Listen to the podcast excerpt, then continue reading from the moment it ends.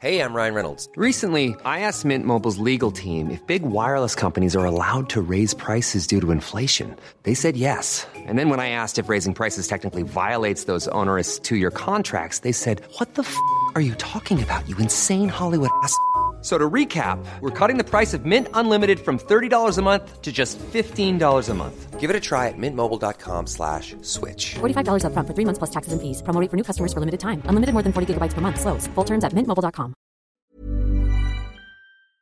Aujourd'hui, on va parler de Pokémon, de la crise dans le jeu vidéo. Est-ce vraiment la crise Euh, On va en parler. Et puis, euh, plein de jeux. On a des jeux comme Balatro, comme Banishers, comme Enshrouded, comme Unicorn Overlord, comme Helldivers 2. C'est tout de suite dans le rendez-vous jeu.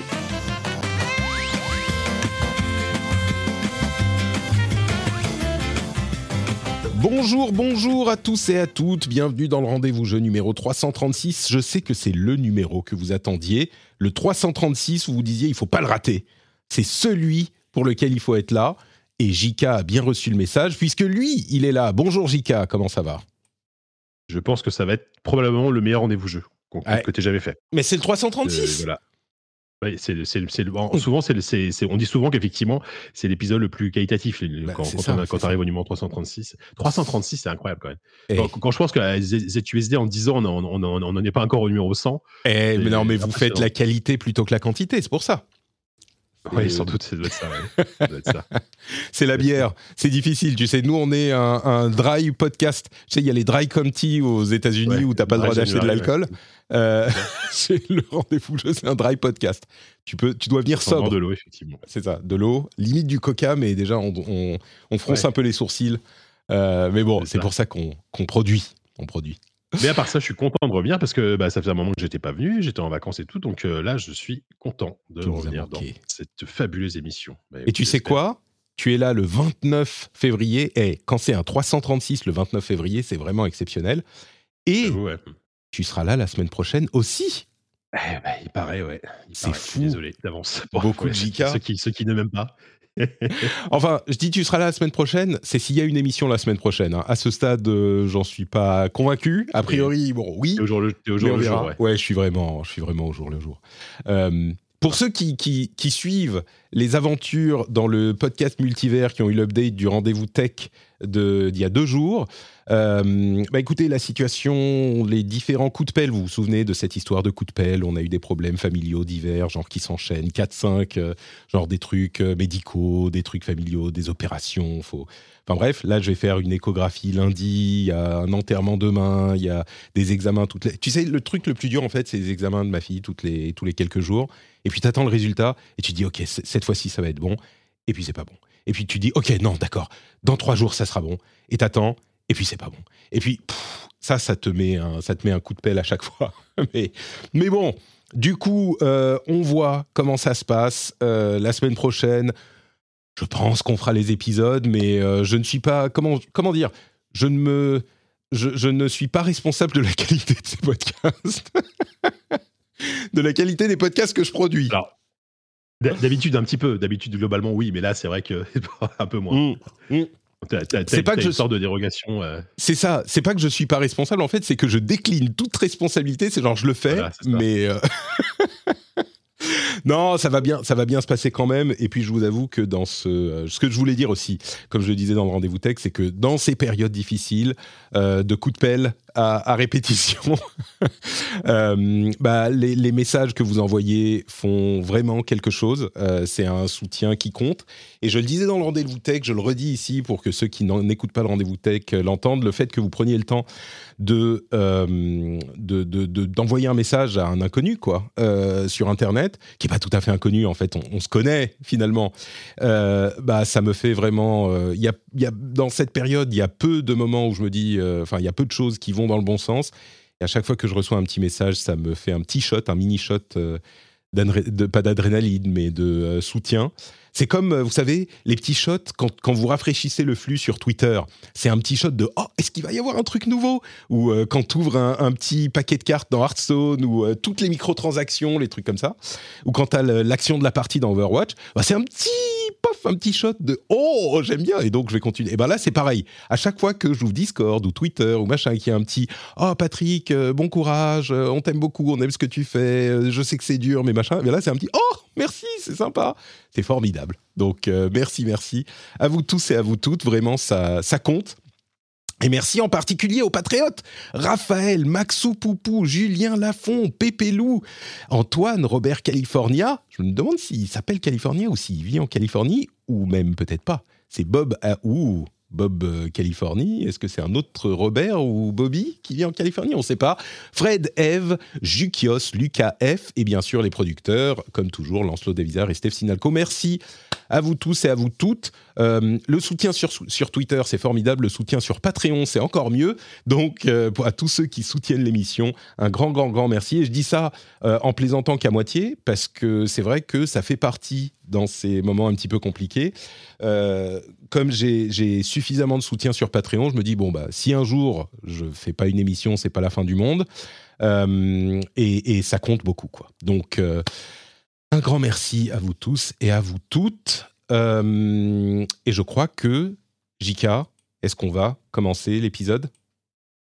Je pense qu'il est temps. Il est temps. Très bien. Eh bien, vous savez que c'est le moment du jingle puisque je suis dans le studio moderne et euh, très très cher des podcasts Patrick, où il y a non seulement un nouveau prompteur, je vais pas dire la marque, je l'ai dit avant, euh, mais, je veux pas faire de la pub, hein, faudrait qu'il me paye pour que j'en parle. Euh, un nouveau prompteur formidable qui me permet de vous regarder droit dans les yeux, mais on a aussi des effets sonores comme celui-ci qui annonce les infos de la semaine. J'espère que ça va, ça va jouer le jingle dans le podcast maintenant, parce que tellement compliqué tout ça. Oui, bien sûr que ça joue le jingle. Alors, euh, on a quelques news, pas les trois habituels. Et oui, entre parenthèses, je crois que je pourrais pas faire la newsletter. C'est euh, encore une merde avec euh, les mails de confirmation de MailerLite qui passent pas par OVH pour arriver sur Gmail. Enfin. Et OVH, je leur envoie, j'ouvre un ticket, ils ont répondu à côté parce que je revois le message du ticket que j'ai fait c'était tellement compliqué, impossible de comprendre quel était mon problème. Au début, je vois la réponse, je dis mais c'est pas du tout ça mon problème. Qu'est-ce qu'encore ces trucs de customer support à la con où ils payent les gens euh, au lance-pierre et qui n'ont pas le temps de. Et je revois mon mail et je me dis, mais on comprend rien là. qu'est-ce que qu'est-ce que je demande à ce pauvre gars? Donc bref, euh, newsletter, j'ai pas le temps de gérer tout ça, euh, donc peut-être pas de newsletter cette semaine. On en refera une bien belle la semaine prochaine, j'espère. Enfin, on verra.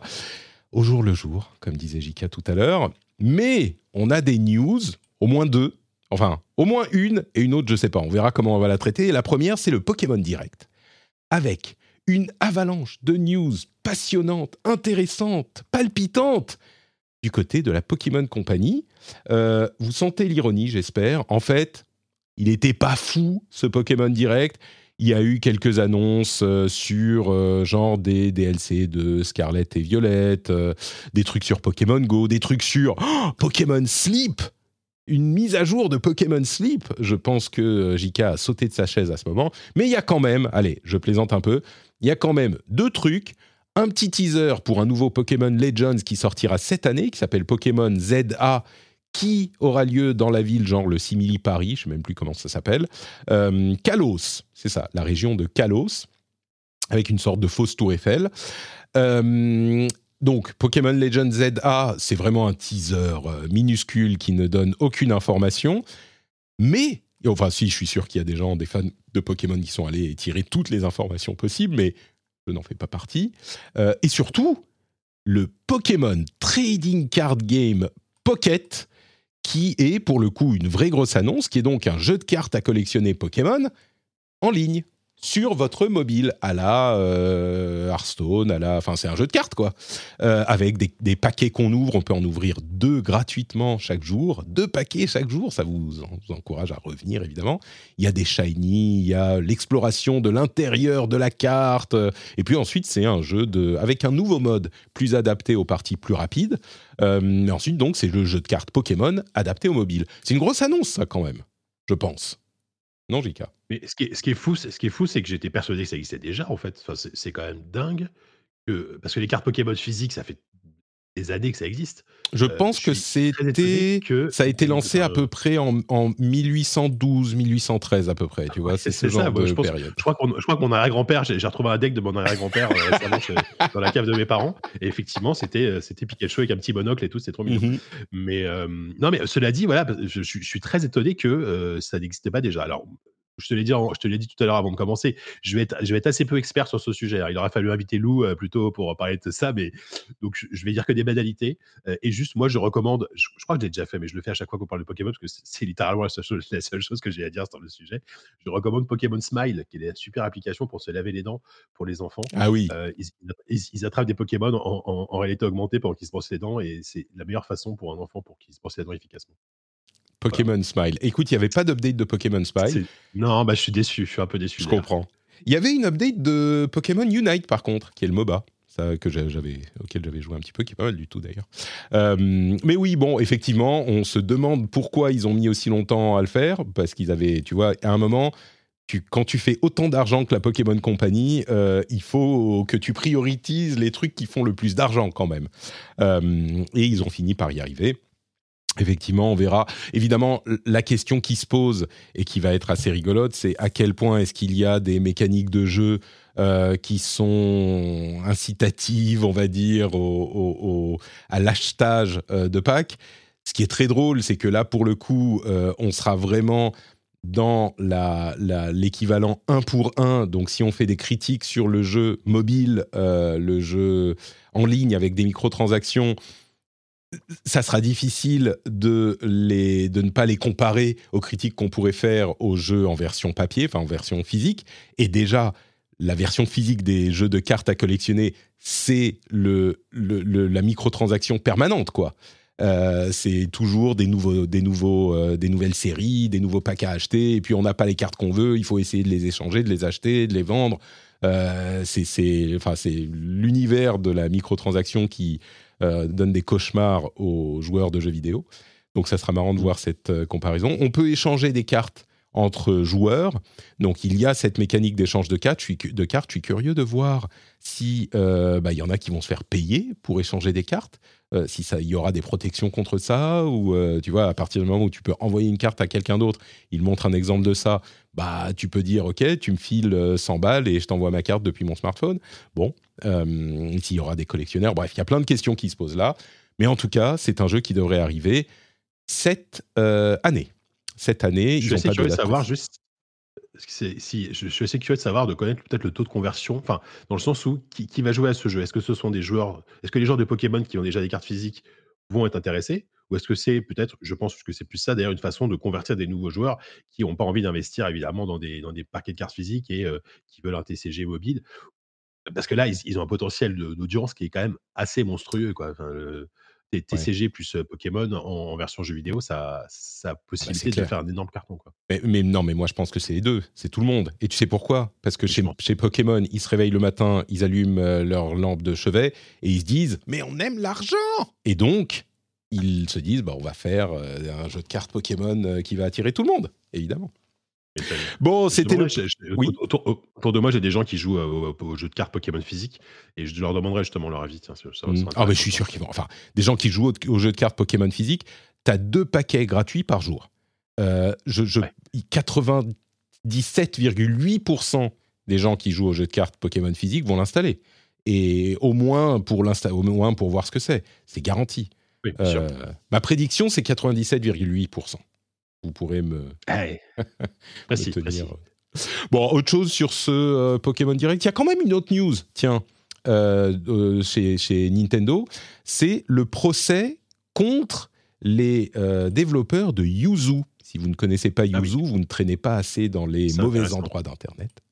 Euh, Yuzu, c'est l'émulateur euh, Nintendo Switch pour PC, bien sûr. Euh, Peut-être qu'il tourne même sur d'autres choses.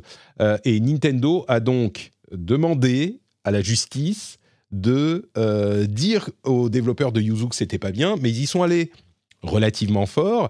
Ils veulent, en gros, bon, je vais vous épargner tous les détails légaux, mais en gros, ils utilisent le DMCA qui protège le copyright pour dire que ils, ils contreviennent au DMCA et l'un de leurs arguments, c'est que Yuzu ne sert qu'à des usages illégaux, que à des usages qui euh, contreviennent à la loi. Et le statut des émulateurs a toujours été un petit peu ambivalent. Euh, là, clairement, je dirais que... Et, c'est une nouvelle attaque légale qu'utilise Nintendo, et Nintendo est très protecteur de son, IP, de ses IP en général, évidemment. Euh, c'est une nouvelle stratégie qui pourrait peut-être avoir des conséquences sur d'autres choses ailleurs, mais en même temps, au-delà de l'aspect légal, il faut avouer que généralement les développeurs d'émulateurs ont une, euh, une éthique euh, où ils se disent bon, on y va à fond pour des machines qui sont plus de la génération actuelle, qui sont Yuzu, c'est vraiment la Switch quoi. Et la Switch, elle est encore en vente. C'est même pas une génération. Tu peux te dire, ils sont passés à la suivante. Et encore là, je trouve que c'est un petit peu genre, s'il y a des émulateurs PS4 aujourd'hui, bon bah la PS4, elle est encore peut-être un petit peu en, en vogue euh, dans certains pays en particulier. Et puis les jeux, il y a des jeux qui sortent. Bref, la Switch, c'est leur console actuelle. Je trouve ça un peu limite de la part des développeurs de Yuzu de se dire on s'en fout, on va y aller, euh, c'est cool l'émulation, machin. Oui, mais là vraiment l'argument de ça ne sert qu'à, euh, c'est même pas pour de la conservation, c'est même pas pour. Là, c'est pour jouer à des jeux au moment où ils sortent. Et parfois même avec une meilleure résolution, meilleure framerate que la version Switch. Donc, c'est pas super. Mais Non, mais ouais, ouais, c'est- c'est c'est vrai que c'est un cas, c'est un cas assez. euh, D'ailleurs, chez même étonnant qu'ils qu'ils aient pas réagi avant parce que ça fait quand même des années que ça existe. Ouais. A priori, je pense que ce qui s'est passé, ils, ils ont communiqué là-dessus. Nintendo, euh, enfin, dans, dans- je crois que dans les, dans les documents qui sont sortis, euh, ils ont, ils estiment qu'il y a un million de copies de Zelda euh, Tears of the Kingdom qui avaient été entre guillemets piratées avant même, avant même la sortie du jeu. Et ce qui est vrai, c'est que faut le dire, euh, trois jours avant, même une semaine avant la sortie de, de, de- de Tears of the Kingdom, tu pouvais le trouver en ligne, l'installer sur Yuzu et y jouer. euh, parce que le pire, c'est que Yuzu, cet émulateur-là, c'est la Switch en mieux parce que c'est avec un bon PC, tu peux jouer en 4K, tu peux jouer à 60 FPS, etc., etc. Donc c'est vraiment un truc un peu particulier et clairement. Contrairement à d'autres émulateurs qui vont émuler des vieilles consoles, où là il y a une sorte de zone grise de tolérance, parce que oui, effectivement, euh, alors même si Nintendo ils ressortent évidemment régulièrement leur, euh, leur, leur, leur jeu Super Nintendo, mais il y a quand même une sorte de tolérance. Là, on est sur, euh, bah, on est sur un, comme tu l'as dit, on est sur une émulation d'une console actuelle. Donc là, on est vraiment dans un cas de piratage euh, bête et méchant. Voilà. Après, euh, si, euh, ils vont interdire Yuzu, pe- peut-être ou pas, mais des émulateurs Switch, il y en a d'autres. Donc, euh, est-ce qu'ils pourront co- complètement freiner ça? Ça m'étonnerait parce que, en général, ces, ces trucs, ces trucs communautaires, c'est impossible à enrayer. Enfin, de manière générale, euh, si, si Yuzu s'arrête demain, il y en aura un autre plus performant ou plus aussi performant qui Ouais. sortira, ce qui ce qui est pas le cas d'ailleurs. Je pense qu'ils veulent faire un peu peur. Ils demandent aussi euh, la saisie de tous les disques durs. euh, ils veulent une compensation monétaire pour l'argent qu'ils ont perdu. Ils veulent, enfin, ils, y vont un petit peu plus fort que d'habitude, même si gé- généralement c'est pas des super gentils à ce niveau-là, Nintendo. Euh, mais je pense que c'est aussi pour dire un petit peu à la communauté, euh, Eh, les gars, stop quoi, calmez-vous. On est, on tolère. euh, là, euh, faut se calmer un petit peu. Ils vont pas aller. euh, c'est impossible d'écraser tous les développeurs d'émulateurs et tous les émulateurs. Mais euh, c'est comme, comme toutes les lois, comme toutes les règles. Tu sais que ça va être un petit peu en frein, mais il y a un moment, il faut taper du poing sur la table pour rappeler qu'il y a une règle quand même aussi, donc euh, limiter les choses, quoi, je pense. À voir si. Ouais, le, ce qui m'intéresse ouais. le plus, à vrai dire, là-dedans, c'est de voir si euh, le résultat de cette action en justice pourrait avoir des conséquences sur l'émulation en général. Euh, c'est là qu'il y, a- il y a des histoires de clés, euh, de chiffrement et de plein de trucs qui sont gérés dans les, les questions légales. Euh, mais ça serait intéressant, de- parce que généralement, c'est euh, c'est c'est par là qu'ils passent. C'est les clés de chiffrement secrètes euh, qui sont incluses ou à trouver dans les, dans les BIOS. Enfin bref, il y a plein de trucs comme ça. Mais est-ce que ça aura des conséquences sur l'émulation en général? Parce que la loi est pas hyper claire et en plus, elle date. C'est genre, tout le monde dit, ouais, c'est légal, parce qu'il y a eu des procès ou des décisions de justice qui datent d'il y a 30 ans, euh, 20 Mm. 25 ans, tu vois. Donc, euh, ça serait peut-être pas génial si ça. Ah, le, plus- cliché, c'est de dire que le, cliché de dire le, enfin, le cliché, c'est de dire que l'émulateur est légal. Ce qui n'est pas, c'est les ROM. C'est les- Mm. Mais bon, ouais, c'est c'est l'hypocrisie hypocrite de dire ça parce que tu n'utilises pas un émulateur sans ROM, donc évidemment que, que les deux vont forcément avec. Alors, et du coup, Nintendo pourrait s'attaquer au lieu de s'attaquer à, à Yuzu, pourrait s'attaquer à tous les sites qui hébergent euh, les, les ISO, enfin les, les- les copies des jeux Switch, ce ce que serait déjà plus logique parce que finalement, l'illégalité, elle est plus de ce côté-là que du côté des, de- des développeurs d'émulateurs. Bah, il faut avouer que les, les, les développeurs de l'émulateur, ils sont un petit peu. euh, ils y vont un peu fort, tu vois. Ils font des, des états de euh, tel jeu tourne super bien dès sa sortie. euh, tu vois, ils font des Mais tests c'est de. C'est. C'est c'est chaud. quoi. ils, ils- ils ont, ils, ont, ils, ont, ils ont du marketing un peu trop agressif. C'est ça, c'est Forcément, ça. au bout d'un moment, Nintendo, ils se sont dit Bon, arrêtez, ça suffit. quoi. Et ils font pas d'argent. Hein. Je suis sûr que la raison pour laquelle ils développent Yuzu, c'est non, pour, non, le, pour le plaisir, tu vois, pour le. C'est entièrement gratuit, ouais, bien sûr. Mais, défi, quoi. Mais ils se sont sentis un peu trop à l'aise, je trouve. Il y a un moment, ça, ça finirait par tomber. Bon, c'était le euh, la news Nintendo. Peut-être que du coup, ça fait deux news, Pokémon Direct et euh, Nintendo s'attaque à Yuzu. Donc, on passe à la troisième news, et donc on a bien nos trois news de la semaine. La troisième news, news euh, qui est que le jeu vidéo va mal. Qu'est-ce qu'on dit? Le jeu vidéo est en crise. Et vous savez quoi? À force de me prendre des coups de pelle qui n'ont rien à voir, j'ai un petit peu envie de, de prendre les pelles et de les casser en deux. là. J'ai envie de casser des pelles. Euh, sauf que bah, là, je peux pas trop sur mes problèmes. Donc, je, je me retourne, je me dis, tout le monde dit que le jeu vidéo est en crise tout le temps. Et par principe, on, on sent que arrive, mais énervé, genre, oh Juste, j'ai envie de dire le contraire, juste pour le principe. Est-ce que c'est vraiment la crise dans le jeu vidéo? Non, je dis ça. euh, je, je, en fait, plus j'y pense, et vraiment j'y pense tout le temps parce que c'est mon boulot, plus je me dis dire que le jeu vidéo est en crise, je trouve que c'est pas tout à fait juste, voire pas juste du tout. Euh, je, je- dirais même jusqu'à dire que pour moi, le jeu vidéo n'est pas en crise.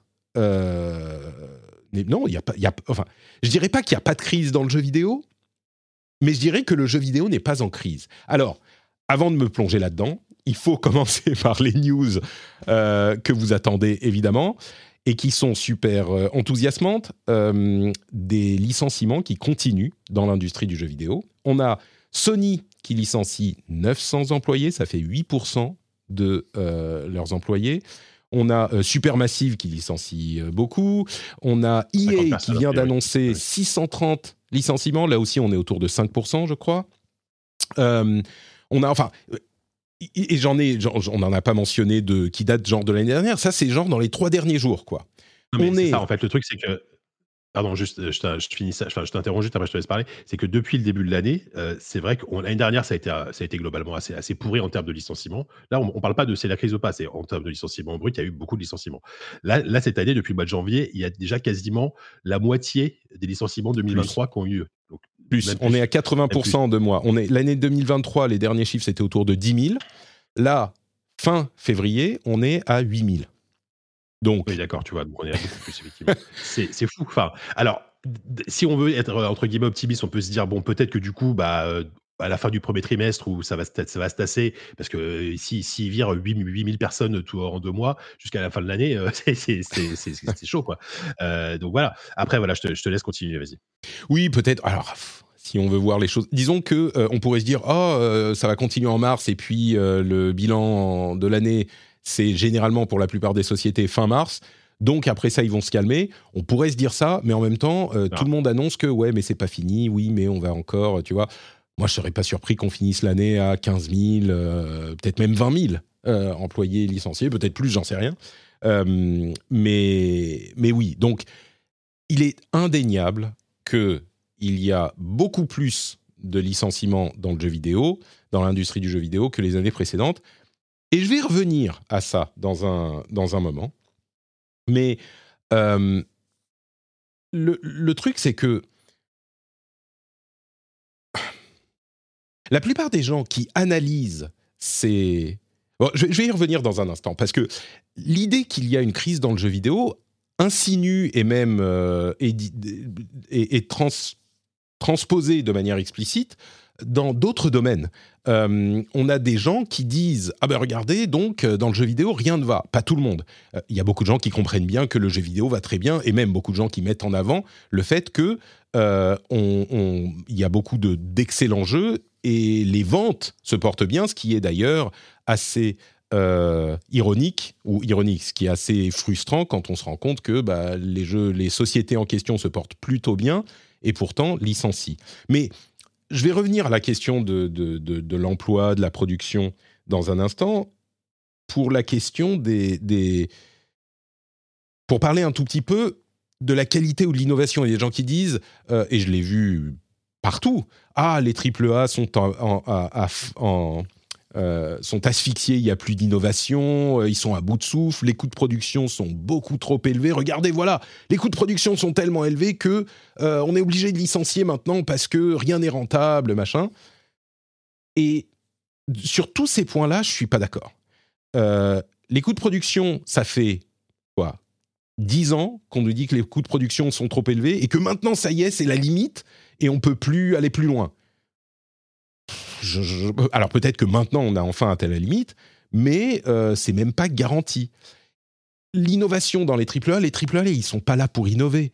Euh, il y, en a qui se vendent par palette entière, il y en a qui se plantent parce que des studios euh, chassent de manière un petit peu artificielle euh, les jeux services. Il y a Suicide Squad qui en est le, le, Suicide Squad qui en est le dernier exemple. mais ça ne veut pas dire qu'il n'y a euh, pas de, de, jeux qui se vendent bien. Au contraire, on le sait, il y a des jeux qui se vendent super bien. Et puis, et, puis, juste, si, si tu parles d'innovation pure, euh, je veux dire, il suffit de regarder 2023 pour voir qu'il y a eu des triple A qui étaient à la fois très bons et à la fois euh, très innovants sur plein de points. Enfin, je veux dire, je ne vais pas trop citer, mais c'est ça, bah, effectivement. je ne pense pas que la, enfin, le, la qualité de, la, de la production, qu'elle soit dans les indés ou dans les triple A, pour moi, elle n'est pas du tout à remettre en cause, ça c'est clair. Et, et, en particulier, dans le euh, triple A, dans l'industrie du triple A, ce que tu cherches, c'est à faire quelque chose qui plaît au plus grand nombre. Donc évidemment que tu vas vers des trucs qui sont euh, euh, établis et des formules un petit peu connues. Et, et, tu vas essayer de ratisser large, c'est normal. Et c'est le rôle, c'est pas le rôle des triple A d'innover, Bien sûr qu'ils peuvent innover, tu le disais, il y en a qui innovent de temps en temps, c'est super. Mais chez les indés, on a des budgets plus restreints, donc des publics à toucher qui sont plus euh, petits, et donc tu peux essayer des trucs. C'est normal, c'est comme ça partout dans toutes les industries du monde. Enfin, il y a, y a, aucun, en particulier dans la dans la euh, euh, l'entertainment. et dans le jeu vidéo certainement. Donc bon, ça, cette, cette idée que les coûts de production sont trop élevés, je ne sais pas s'ils sont trop élevés, je crois pas. À partir du moment où tu as des gros jeux qui font beaucoup d'argent, bah, le coût de production n'est pas ah. trop élevé. C'est comme dans le cinéma. Ils ont. Ouais. Non, vas-y, parce qu'effectivement, alors, les, évidemment que les coûts de production ont explosé par rapport. Je, l'avais ah mis dans le conducteur, d'ailleurs, c'est le producteur de Tekken, euh, Tekken 8 qui disait que par rapport aux années 90, les coûts de production avaient fait x10. Sauf que la, la cible et l'audience a aussi fait x10. C'est-à-dire que tu as, as, 10 fois plus de joueurs et de joueuses aujourd'hui qui achètent des jeux vidéo que dans les années 90. Donc, je pense qu'ils s'y retrouvent aussi. Et puis, le, prix des jeux a augmenté. Enfin, tu vois, il y, a plein de choses. Donc, euh, il y a surtout des microtransactions que, que Tekken a, ajouté discrètement deux semaines après la sortie d'ailleurs. Il y, a évidemment des modèles économiques qu'on n'avait pas avant, les, les, jeux services, etc. Et, et, et, voilà, je ne sais plus ce que je voulais rajouter, mais effectivement que ça aussi, c'est à peu près normal. Aujourd'hui, un gros triple A, c'est plusieurs centaines de millions de dollars en comptant aussi le marketing. sauf qu'effectivement, des fois, c'est des gros paris. C'est-à-dire, je sais pas, tiens, par exemple, Skull and Bones qui vient de sortir là. Mmh. C'est un jeu qui a dû coûter extrêmement cher à Ubisoft. Et je suis persuadé qu'ils ne rentreront ah, jamais dans leurs frais. Évidemment. Parce que voilà, et donc, il y a des gens. de ça, bah, ils, se rattrapent avec d'autres prods qui rapportent beaucoup. Quoi. Ouais. Alors, Ubisoft, en ce moment, c'est pas trop ça, les autres prods qui rapportent Ubisoft, c'est pas forcément le meilleur exemple. Mais, mais euh, et Skull Bones est un cas particulier aussi. Mais il y a des gens qui disent Ah bah, regardez, telle, telle euh, boîte a mis tellement d'argent dans tel jeu qui s'est planté, donc euh, c'est pas possible de tenir. Ça, ça ne marche pas. Je suis pas d'accord. Il y a plein de trucs qui marchent bien dans tous les domaines. on a des exemples de jeux qui marchent à fond et pas que des gros triple A. Euh, tout le temps, tout le temps. On a, euh, tiens, Balatro dont on parlera tout à l'heure qui a fait 250 000 ventes. Euh, alors, il n'y a que ça. Hein. C'est ça. Il y a, alors, il y a euh, Sifu, pour parler de jeux un petit peu plus vieux, Sifu qui en est à 3 millions de ventes, c'est pas un énorme jeu. Stardew Valley, bon, ça c'est particulier, mais il en est à 30 millions. 30 millions, millions. Un jeu fait par une personne, je rappelle. Une personne, ouais. Last Epoch. millionnaire, enfin, millionnaire c'est pas que des indés. Euh, Last Epoch, on est dans le double A. Last Epoch, c'est il a, euh, il casse les records de, Steam. C'est une sorte de Diablo-like qui marche super bien. Il est à 160 000 euh, joueurs concurrents euh, simultanés sur Steam. et c'est marrant parce qu'il y a un article de PC Gamer qui dit Last Epoch, c'est le quatrième depuis le début de l'année à casser tous les records. Il, cite aussi Helldivers 2, Enshrouded, Palworld. Donc, Palworld c'est des trucs, tu vois, quand t'as... En fait, la raison pour laquelle je suis un petit peu frustré d'entendre la crise dans le jeu vidéo, c'est que il y a des, succès... Enfin, il y a une, une bonne santé de l'industrie partout. C'est pas la crise. Je regarde autour de moi, je vois une, je vois pas une industrie qui est en crise. Tu, regardes le Japon au milieu des années 2000, euh, avec leur passage à HD difficile. Ça, c'était une industrie en crise. Le, le Japon, je veux dire le, le jeu vidéo au Japon dans les années 2000, ça, c'était une industrie en crise. Aujourd'hui, le jeu vidéo, c'est une industrie qui est clairement en transformation. Peut-être, d'ailleurs, euh, pour revenir sur la question de l'emploi. Revenir sur la question de l'emploi. J'ai vu beaucoup d'analyses, j'ai lu et regardé beaucoup d'analyses. Il y a, il y a notamment euh, une, une, euh, très bonne analyse sur Canard PC euh, de, de Yvan Le Fou et il y a une vidéo de Monsieur Plouf, par exemple, qui dit pourquoi l'industrie du jeu vidéo va, va mal, pourquoi l'industrie du jeu vidéo est-elle en crise? En gros, ce que tout le monde dit, et l'analyse qui est euh, celle de tout le monde, c'est le jeu vidéo connaît une période où il y a eu des investissements fous pendant Ah, voilà. 2-3 ans. Une embauche, alors je n'ai pas les chiffres, et ça aussi ça me frustre beaucoup, j'ai pas les chiffres d'embauche pendant la période Covid, où il y a eu beaucoup d'investissements. Euh, je sais que dans la tech, les investissements ont été incroyables, et les embauches ont été maboules, et dans le jeu vidéo, je ne sais pas si ça a été aussi loin ou pas, mais dans la tech, les licenciements qui sont énormes, tu vois, on parle de 10 000 dans le jeu vidéo aujourd'hui. 10 000 en soi, ça veut rien dire. C'est un chiffre à froid, ça ne veut rien dire. C'est pour ça que je dis tout le temps, il faudrait comparer à ce qui se passe avant, ce qui se passe après, la taille de l'industrie. 10 000 sur 600 000 employés, c'est quoi? Euh, euh, 10 000 sur 600 000, ça fait 1% Non, qu'est-ce que je raconte? Euh, un petit peu plus d'un pour cent. Euh, non, ça fait... Oui, ça fait entre 1 et 5. Bon, est-ce que ça c'est beaucoup par rapport à... je vous ai déjà parlé de ça. Euh, 10 000, ça veut rien dire. Dans la tech, il y a 260 000 en 2023 licenciements. 260 000.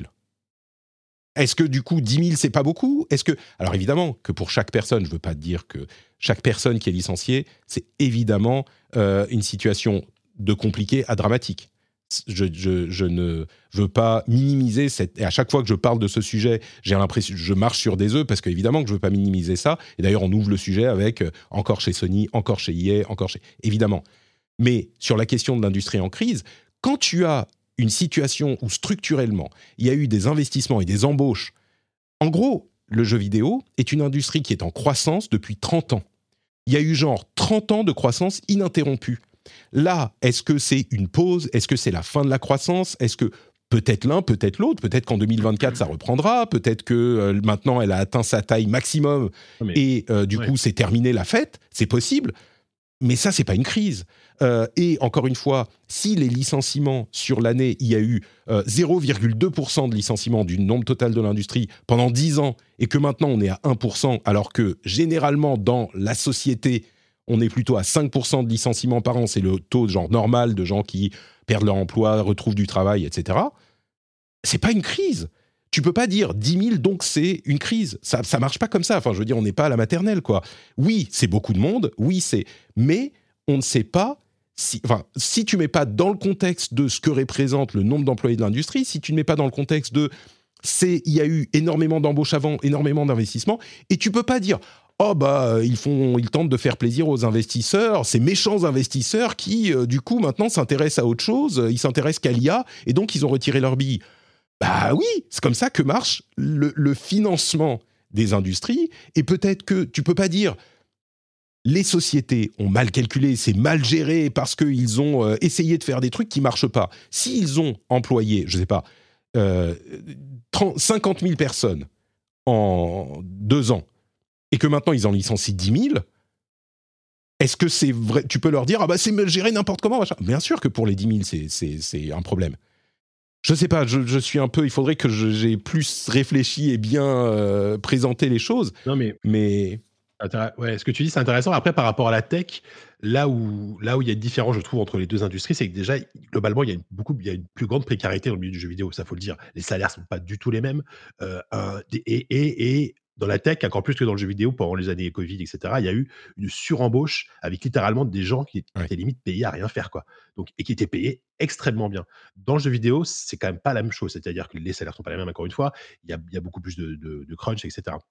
Et aussi, c'est vrai que là, j'ajoute en fait, sur, sur sur ce point, sur ce point, euh, j'ajoute que ajouter euh, à ça, il y a le problème que à un moment où tout le monde se fait licencier, bah, ça devient beaucoup plus dur de retrouver un travail. Parce que c'est bien beau quand Bien je dis ah oui, mais c'est que euh, genre bon 10 000, c'est du coup 1,5% si c'est bien 600 000 dans le monde. 1,5% c'est pas énorme, mais il n'empêche que du coup tout le monde se met à chercher un boulot. Donc pour en retrouver un, bon courage. Donc oui, évidemment. évidemment.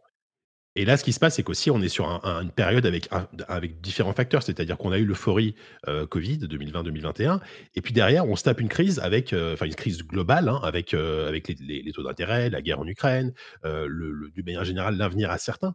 Donc, c'est entre guillemets normal que du coup, les, les financements s'écroulent, en fait. Parce que, parce que les, les- financiers bah, prennent beaucoup moins de risques que, que ce qu'ils ont pu avoir en 2020-2021 où c'était euh, bah, c'était la récréation. Quoi. Et c'est, entre guillemets, malheureusement, c'est, c'est un peu la fin de la récré. Quoi. Donc, Ouais. ça va finir Mais- par passer. Globalement, euh, on, on est en train de On dire espère. que, bah, on est, voilà, que les, les- les taux d'intérêt commencent à se stabiliser, que ça va repartir tout doucement. Est-ce, que le pire est passé? Je sais pas, mais j'espère qu'en tout cas, on est au moins à la moitié, on, a- on a au moins Mmh. passé le, le pic. Euh, oui, c'est ce qu'on peut espérer. On me demande si je suis sûr du chiffre de 600 000 euh, dans la, de- du nombre d'employés dans l'industrie du jeu vidéo. C'est un chiffre que j'ai trouvé quand j'ai fait mes mini-recherches il y a, quelques, Ouais, pas il y a beaucoup, deux hein, mois. peu. C'est, et, et non, je suis pas sûr à 100%. C'est pour ça que je mets des guillemets partout, euh, je suis pas sûr. Mais, mais c'est pile le genre de chiffre qu'on devrait avoir. Si on me dit 10 000 licenciés cette année, 20 000 licenciés l'année prochaine, ou le, com- 10 000 licenciés l'année dernière, 20 000 cette année, ça ne me dit rien. Enfin, si, là, on commence à avoir deux points de données, donc on sait un petit peu plus, mais sinon, ça ne me dit rien. Un truc qui me dit quelque chose, c'est que euh, Andrew Wilson, qui a annoncé le licenciement, c'est le CEO de Electronic Arts, qui a annoncé le licenciement des 670 employés de Electronic Arts aujourd'hui, ou hier, euh, bah, il a été payé 20 millions de dollars l'année dernière. Ça, c'est Bon. problème. Tu vois, euh, en même temps, Ouais. en même temps, si tu creuses, si je vais vraiment faire mon chieur, hein, je vais vraiment faire mon chieur. Si tu creuses un tout petit peu l'article de Hollywood Reporter, au-delà du titre, tu dis un minimum de ce qu'il faudrait faire, c'est ce qu'on disait en tout cas l'année dernière, euh, la, semaine, la semaine dernière ou il y a deux semaines, c'est que les CEO, quand ils licencient comme ça, ils devraient au moins affecter leur rémunération. Tu vois, même symboliquement. Et tout le monde disait, ah bah oui, oui, même symboliquement un minimum. Quand tu vois dans l'article, en fait, en 2023, il était payé 19 millions, 19,9. En gros, il a fait jouer l'inflation, on va dire. Il a le même salaire qu'en 2023 avec l'inflation, à peu de choses près. Le même salaire, la même compensation. Sauf que l'année d'avant, en 2022, il était payé le double. Il était payé 39 millions. Donc, ok, je fais mon chieur, là, euh, Patrick fait chier. Mais il a divisé sa rémunération par deux l'année où ils ont commencé à renvoyer plein de monde. Après, mon, du coup, mon- est-ce que mon ça va un peu de gauche, Non, ouais, mais mon cerveau un peu de gauche aurait tendance à te dire que 19 millions, c'est probablement 18 millions de trop, tu vois. Pas que des Et- non plus, quoi, tu vois. Et, moi-même, je ne te dirais pas forcément le contraire. Mais c'est juste, tu vois, le, le- pour, pour- bon, je vais finir avec le truc qui va vraiment finir de faire chier tout le monde. Euh, pour parler un tout petit peu de la presse. Ah, la presse. Une autre, une autre, un autre élément de la crise dans le jeu vidéo. On a aussi beaucoup parlé, moins cette année, mais l'année dernière beaucoup et les années précédentes, de la crise dans la presse de jeux vidéo. Et moi, là, pour finir de me faire des ennemis partout, j'ai envie de, de demander est-ce que la presse de jeux vidéo est vraiment en crise? Ou est-ce que est-ce qu'elle est exsangue? Est-ce qu'elle- ou est-ce qu'elle n'est pas euh, transformée? Parce que des éléments de réflexion que je donnais déjà il y a, il y a quelques mois ou quelques années, euh, à mon sens, laisse penser que la, la question que je pose, la presse, si on a une définition un tout petit peu large, si on dit la presse, c'est euh, les journaux et magazines papier distribués dans les kiosques, oui. Bon, ça va moins bien que les années fastes, mais enfin, les années Ah, fastes, ouais. tu le connais, c'était un peu n'importe quoi avec Future et Yellow, tout ça, ou même avant. Euh, bon, surtout avant, d'ailleurs. et surtout avant. Mais la question que j'ai envie de poser, c'est est-ce qu'on est moins bien informé qu'avant? C'est ça qui Ah, ça, compte finalement pour la presse, tu vois? Ça, je pense pas. Et, et, et, et com- Moi- comment, moi, comment est-ce qu'on est informé? Il y a, d'une part, pour les sites. Alors, Gamecult continue son bonhomme de chemin. Peut-être, alors on a l'attachement à l'équipe historique, donc euh, peut-être qu'on les apprécie pas, c'est possible. Je vous avoue que je suis pas de très très près ce qu'ils font, mais ils continuent à faire un truc qui est moins marquant dans l'industrie. Bon, jeuxvideo.com, ils sont, ils ratissent très large. Euh, Gamecult, Gameblog, euh, là pour le coup, on est vraiment sur euh, l'ombre de lui-même. Donc oui, sur les six spécialisés, ok. La presse elle-même, il y a plusieurs titres. La presse, je veux dire, les magazines, il y a plusieurs titres. C'est surprenant. oui, presse papier, ouais, La presse papier, il y a vraiment différents titres, mais surtout au-delà de ça. Au-delà de ça, beaucoup de journalistes et de de- d'influenceurs, enfin des chaînes YouTube plus ou moins sérieuses. Il y a des gens qui font dans le euh, dans le casual, il y a des gens qui font dans l'analytique, il y a des gens qui font. Il y en a plein. Il y en a plein. Il y a des gens qui passent leur journée sur Twitch à informer. Il y a des gens qui se reconvertissent euh, de différentes manières. On parlait de Gamecult. Euh, une partie de l'équipe de Gamecult est allée sur Origami. Une partie de l'équipe est allée sur euh, Turbo. Euh, alors, je ne sais pas de quoi chacun vit, à quel pourcentage ça représente de leur salaire ou de leurs revenus. Euh, mais il y a aussi plein d'autres euh, influenceurs ou créateurs de contenu qui euh, informent, qui analysent. Il y a les sociétés qui directement vont communiquer. Donc forcément, tout ce qui est, bah, on te relaye directement la vidéo, ça a peut-être un petit peu moins d'existence. Et encore, et encore, il y a des journalistes, c'est un petit peu mondialisé. Il y a des journalistes d'autres pays qui vont faire des enquêtes, qui vont t'informer sur les dessous de ce qui se passe. Il y a aussi des choses qui se passent ici. Ça s'est aussi diffusé dans la presse généraliste. On a euh, de la de l'information un petit peu plus. Alors ça va, ça vient, hein, mais un petit peu plus dans la presse généraliste. Est-ce qu'on est moins bien informé aujourd'hui qu'il y a 10 ans, par exemple? J'ai pas l'impression. J'ai pas moi, je l'impression. dirais qu'on est surtout. Non, moi je dirais qu'on est beaucoup plus informé. Ouais. Euh, alors, qu'il y, ait une crise en termes de euh, qualité de vie quand tu es journaliste jeux vidéo, ça évidemment, parce qu'aujourd'hui, vivre de ça, c'est très compliqué, euh, correctement en tout cas. Euh, après, tu, tu vois, typiquement, aujourd'hui, par contre, je trouve que les, vrais- les, les enquêtes, les trucs vraiment à, à profonds, etc., tu as effectivement les exemples de euh, JV, euh, JV Le Mag, Canard PC, etc.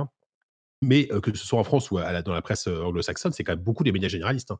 Euh, Jason Schreier, il est sur Bloomberg. Tu as Rebecca, je sais plus comment elle s'appelle. je crois qu'elle elle bosse sur. elle, est, elle est américaine. Elle fait des, des articles super, super intéressants. Elle est, elle est sur un généraliste. En France, tu as Libération qui sort quand même régulièrement des papiers, Le Monde aussi. Donc là-dessus, euh, la- en fait, ce qui se passe aussi, c'est que de plus en plus, en tout cas en France, par rapport à ce que- les gens que je connais, il y a de plus en plus de journalistes qui viennent du jeu vidéo qui ont intégré euh, les médias Mhm. généralistes, qui du coup apportent tout leur bagage euh, un peu plus entre guillemets geek que, que n'avaient pas forcément les, les- les anciens journalistes à l'ancienne, on va dire, de, de la presse généraliste. Quoi. Et après, il y, a ça- il y a aussi, effectivement, et moi je me rends compte que je me...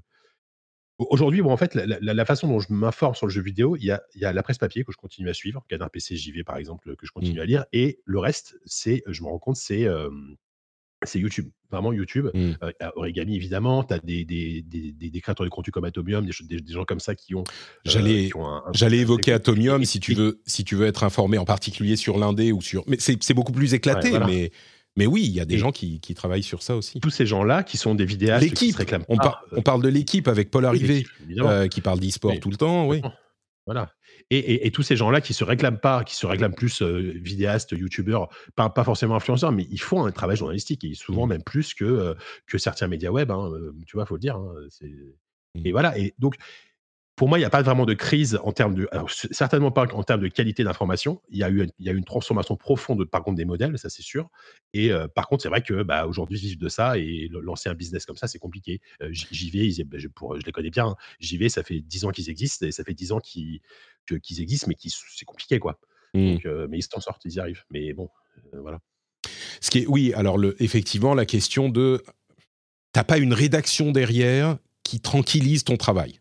Euh, quand je parle d'influenceurs, oui, on parle de YouTube, de, Twitch. euh, bon, la plupart du temps, t'es pas à l'aise, quoi. Tu sais pas euh, si tu vas réussir. Enfin, c'est pareil dans les podcasts, c'est pareil. Et ça, je suis conscient qu'effectivement, c'est un changement qui, qui est compliqué à gérer, quoi. Et qui est pas forcément positif. Mais encore une fois, pour moi, dire il y a une crise dans le jeu vidéo, ce que je, comprends les raisons qui mènent à dire il y a une crise dans le jeu vidéo. J'aurais pu résumer tous ces combien ça fait 20 minutes qu'on parle, 30 minutes. On aurait pu le résumer en quelques phrases. Je comprends pourquoi on dit qu'il y a une crise dans le jeu vidéo, mais quand je, je regarde l'état de l'industrie, je vois pas de crise. C'est-à-dire que je vois pas, ou plutôt, je ne vois pas une industrie en crise. Beaucoup de changements, des, problèmes, enfin, des, changements structurels, des, trucs presque pas anecdotiques, mais il y a effectivement euh, une mode euh, chez les dirigeants de sociétés de jeux vidéo qui sont à euh, montrer aux investisseurs que bah, on est responsable. Et quand on est responsable, on fait des économies et donc on, fait des licenciements. Et oui, c'est hyper frustrant, c'est hyper problématique, je comprends. Mais insinuer que l'industrie dans son ensemble est en crise n'est pas juste. Et au contraire, je trouve que euh, ça donne une image qui est euh, inexacte de l'industrie, d'une industrie qui est en, forme et dont on voit des exemples, et dont on va parler maintenant puisqu'on va parler de jeux vidéo, tout le temps, de, succès dans tous les domaines. Euh, donc, en gros... Justement, là, je, disais là, ce début d'année, il est très paradoxal parce que tu as d'un côté, effectivement, 8800 depuis janvier, et d'un autre côté, toutes les deux semaines, tu as un jeu qui sort qui cartonne. Mais c'est l'histoire de 2023. C'est exactement. C'est deux choses qui sont complètement. Ouais, mais de 2023, là, enfin, et surtout, c'est des, jeux qui sont des outsiders. La plupart du mm. temps, des jeux qui sortent un peu de nulle part. Euh, même, même Eldivers 2, tu vois, enfin, Eldivers 1, euh, qui s'en rappelle, quoi. C'était un bon jeu, il n'y a pas de problème, mais par rapport au fait que c'est là en ce moment, c'est fou. Enfin, tu vois, donc c'est, les, deux choses sont pas forcément liées. Et, pour moi, je maintiens quand même qu'il y a, c'est pas une crise en jeu vidéo dans lequel, dans, le terme dans, dans lesquels tu as expliqué, mais il y a quand même une crise du côté des financiers, des financements, mais qui est, générale, qui est, qui, qui, partout. Oui, bah oui. Forcément, touche l'industrie du jeu vidéo euh, tout autant, quoi. Oui, bah oui, effectivement, inflation, machin. Et, bon, on pourrait en, parler, on pourrait en parler de. Euh, une situation compliquée je suis pas, je suis pas en train de faire de l'euphémisme pour le principe de faire de l'euphémisme, mais mais bon, simplement parce que plus j'y pense, plus euh, je trouve que la. Mais bon, je, comprends, je comprends aussi pourquoi le, on a envie de dire qu'il y a une crise dans le jeu vidéo. La grande question pour moi qui reste, c'est est-ce que ça va vraiment continuer au-delà de 2024-2025 euh, ou est-ce que, ou est-ce que ça va reprendre? Et moi, j'ai l'impression, j'espère ne pas me tromper, j'espère que ça va reprendre. Euh, Surtout, qu'est-ce que ça aura comme conséquence sur, qu'est-ce que ça aura comme conséquence sur les productions actuelles, sur les jeux qui vont être produits dans les 2, 3, 4 prochaines années? Euh, Tu vois, est-ce que ça aura des conséquences compliquées? Parce que là, effectivement, c'est, pourquoi on a eu, pourquoi on a eu tous, ces grands jeux en 2023 Parce que c'est des prods qui ont démarré en 2020, même avant, et euh, où c'était, entre guillemets, c'était la récréation. Donc il y, avait, il y avait des investissements, il y avait beaucoup de gens qui travaillaient dedans. C'est pour ça qu'on a eu des jeux d'aussi bonne qualité d'une manière générale. là, quelles seront les conséquences? De ça euh, voilà, sur l'année bah prochaine. je, parle en termes de qualité de jeu. Je, honnêtement, j'en sais rien, j'ai pas de réponse. Mais euh, on peut quand même se poser la question. Quoi. On peut, encore une fois, pour avoir des réponses à ça, on peut pas regarder le chiffre de 10 000 ou 20 000 et dire Ah bah donc voilà Non, ça on peut pas. On peut. Euh, il faut regarder un minimum dans le détail, voir encore une fois si c'est 600 000 employés dans l'industrie, bah 1,5%, ça te plombe pas une prod, une prod. Je suis désolé. Euh, les 900 employés. attention, parce que quand, un studio perd d'un seul coup, quand, un studio perd d'un coup la moitié de ses employés, là c'est. Ah non, bien sûr, évidemment. évidemment, Au, global, au global, 8000 8000 emplois, c'est peut-être pas grand chose. Effectivement, des studios qui vont d'un seul coup perdre la moitié de leurs employés. là, leurs évidemment. elles en prennent un coup, quoi. Alors, tu vois, si tu regardes euh, dans le détail chez Sony, par exemple, euh, il y a beaucoup d'employés dans les divisions réalité virtuelle. Donc, tu vois, c'est pour ça que ça. Chez, chez, chez EA, par exemple, bon, c'est pas forcément une stratégie que j'approuve, mais ils ont euh, annulé le développement de, de, nouvelles IP, de nouveaux jeux, pour se concentrer sur ce qui marche, en gros.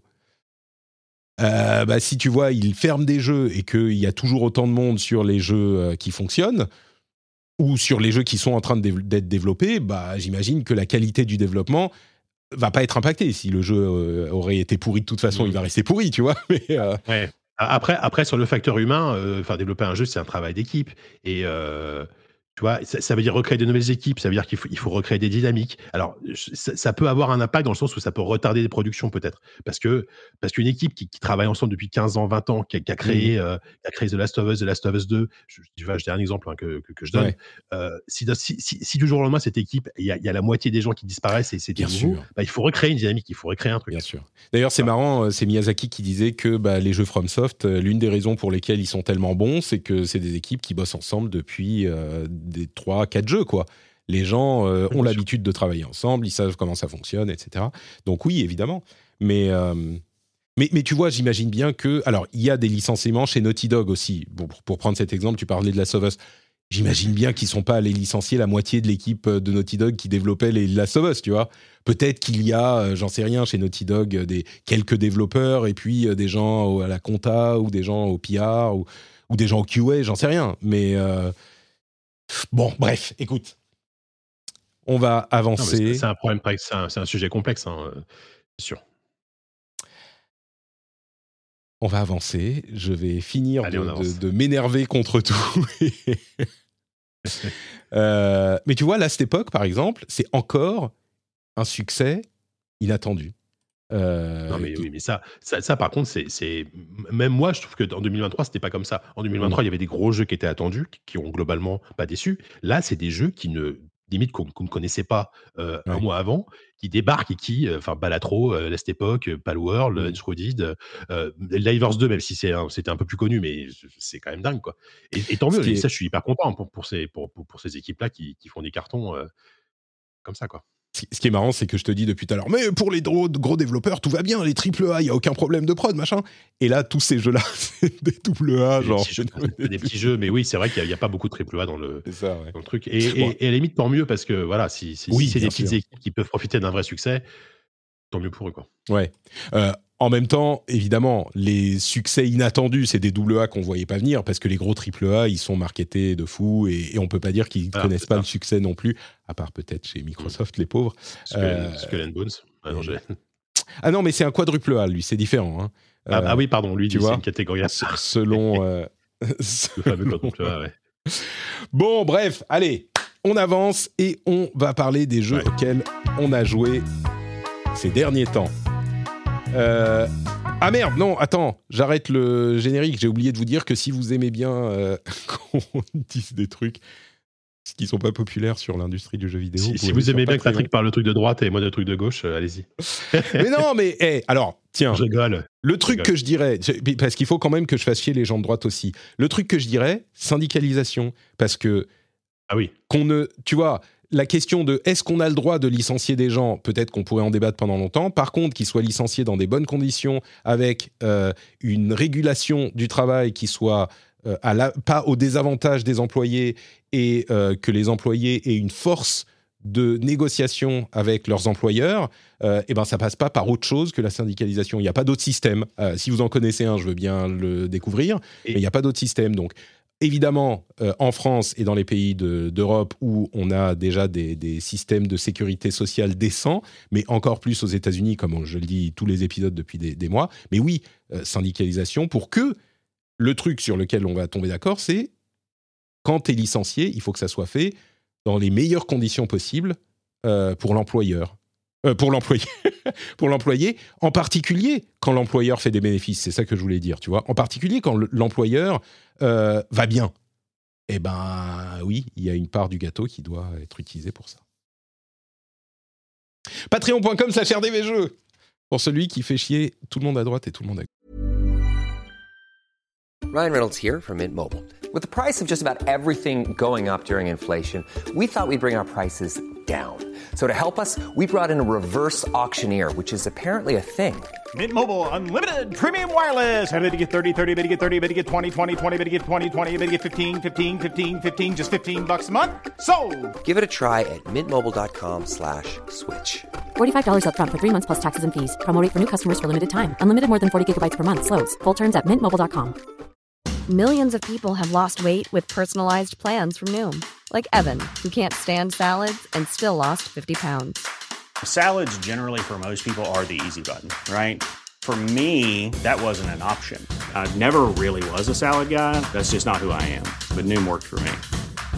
Get your personalized plan today at Noom.com. Real Noom user compensated to provide their story. In four weeks, the typical Noom user can expect to lose one to two pounds per week. Individual results may vary.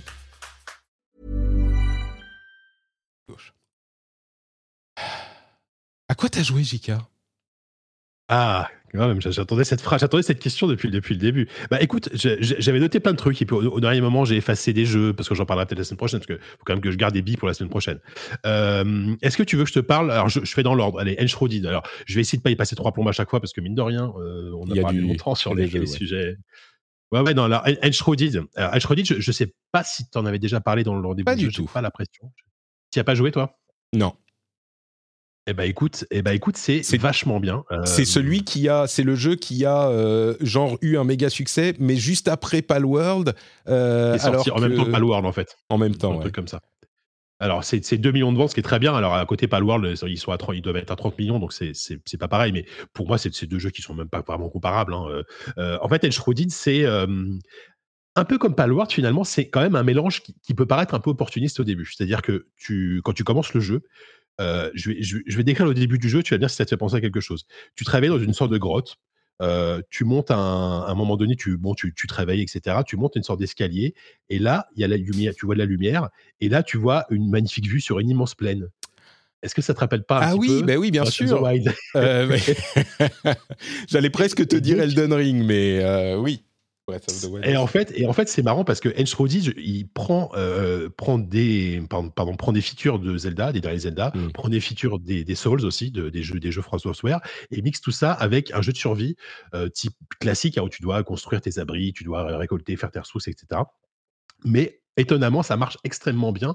Pourquoi? Parce que euh, c'est pas juste un mélange opportuniste, c'est, je trouve, un jeu qui est déjà qui a une map immense et qui a un level design extrêmement bien pensé et euh, qui te donne toujours envie en fait d'aller explorer, d'aller découvrir euh, ce monde complètement inconnu. Parce qu'en fait, au début, as, bah, comme un jeu classique, hein, tu as, une carte avec tout est tout est tout est en de guerre quasiment, et tu te rends compte que cette carte est gigantesque en fait.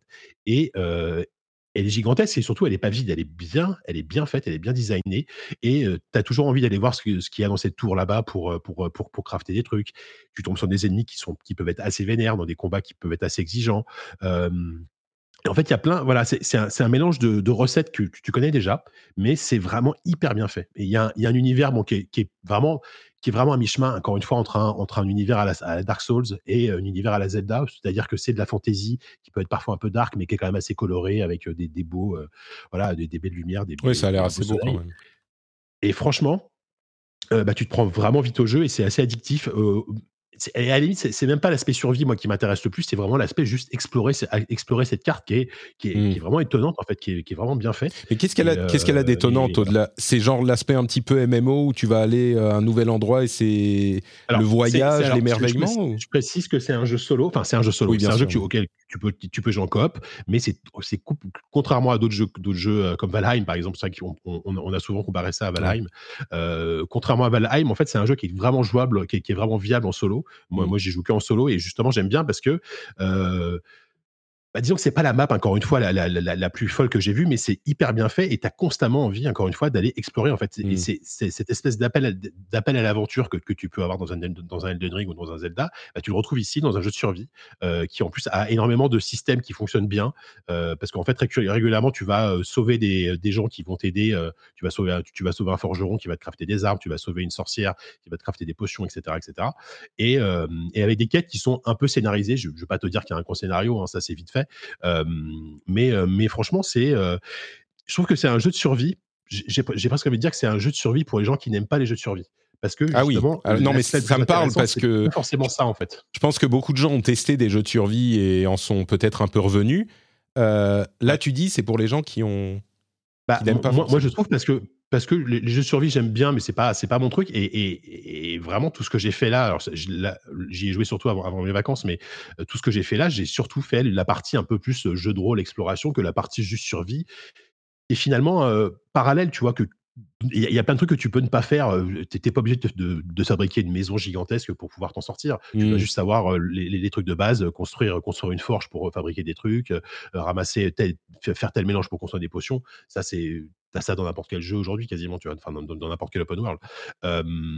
donc vraiment, c'est c'est ouais, c'est vachement bien. Ah, je regarde, il y a même le, le paravoile, sauf que c'est un squirrel suit. Ouais, ouais le paravoile, c'est, bah, tu vois, encore une fois, c'est Zelda à fond, quoi. Tu peux effectivement assez rapidement, tu as un grappin, comme, comme dans Sekiro, pour t'accrocher à des trucs et, et un paravoile pour, pour pouvoir planer. Mmh. mais, mais encore une fois, c'est ok, c'est pas original, mais quand tu le débloques, es tellement content. Ouais, bien Et sûr. tu, tu dis, ah, je ah, je vais pouvoir traverser cette plaine là sans, sans galérer, parce Ouais. qu'évidemment, tu as, t'as des dégâts de chute, etc.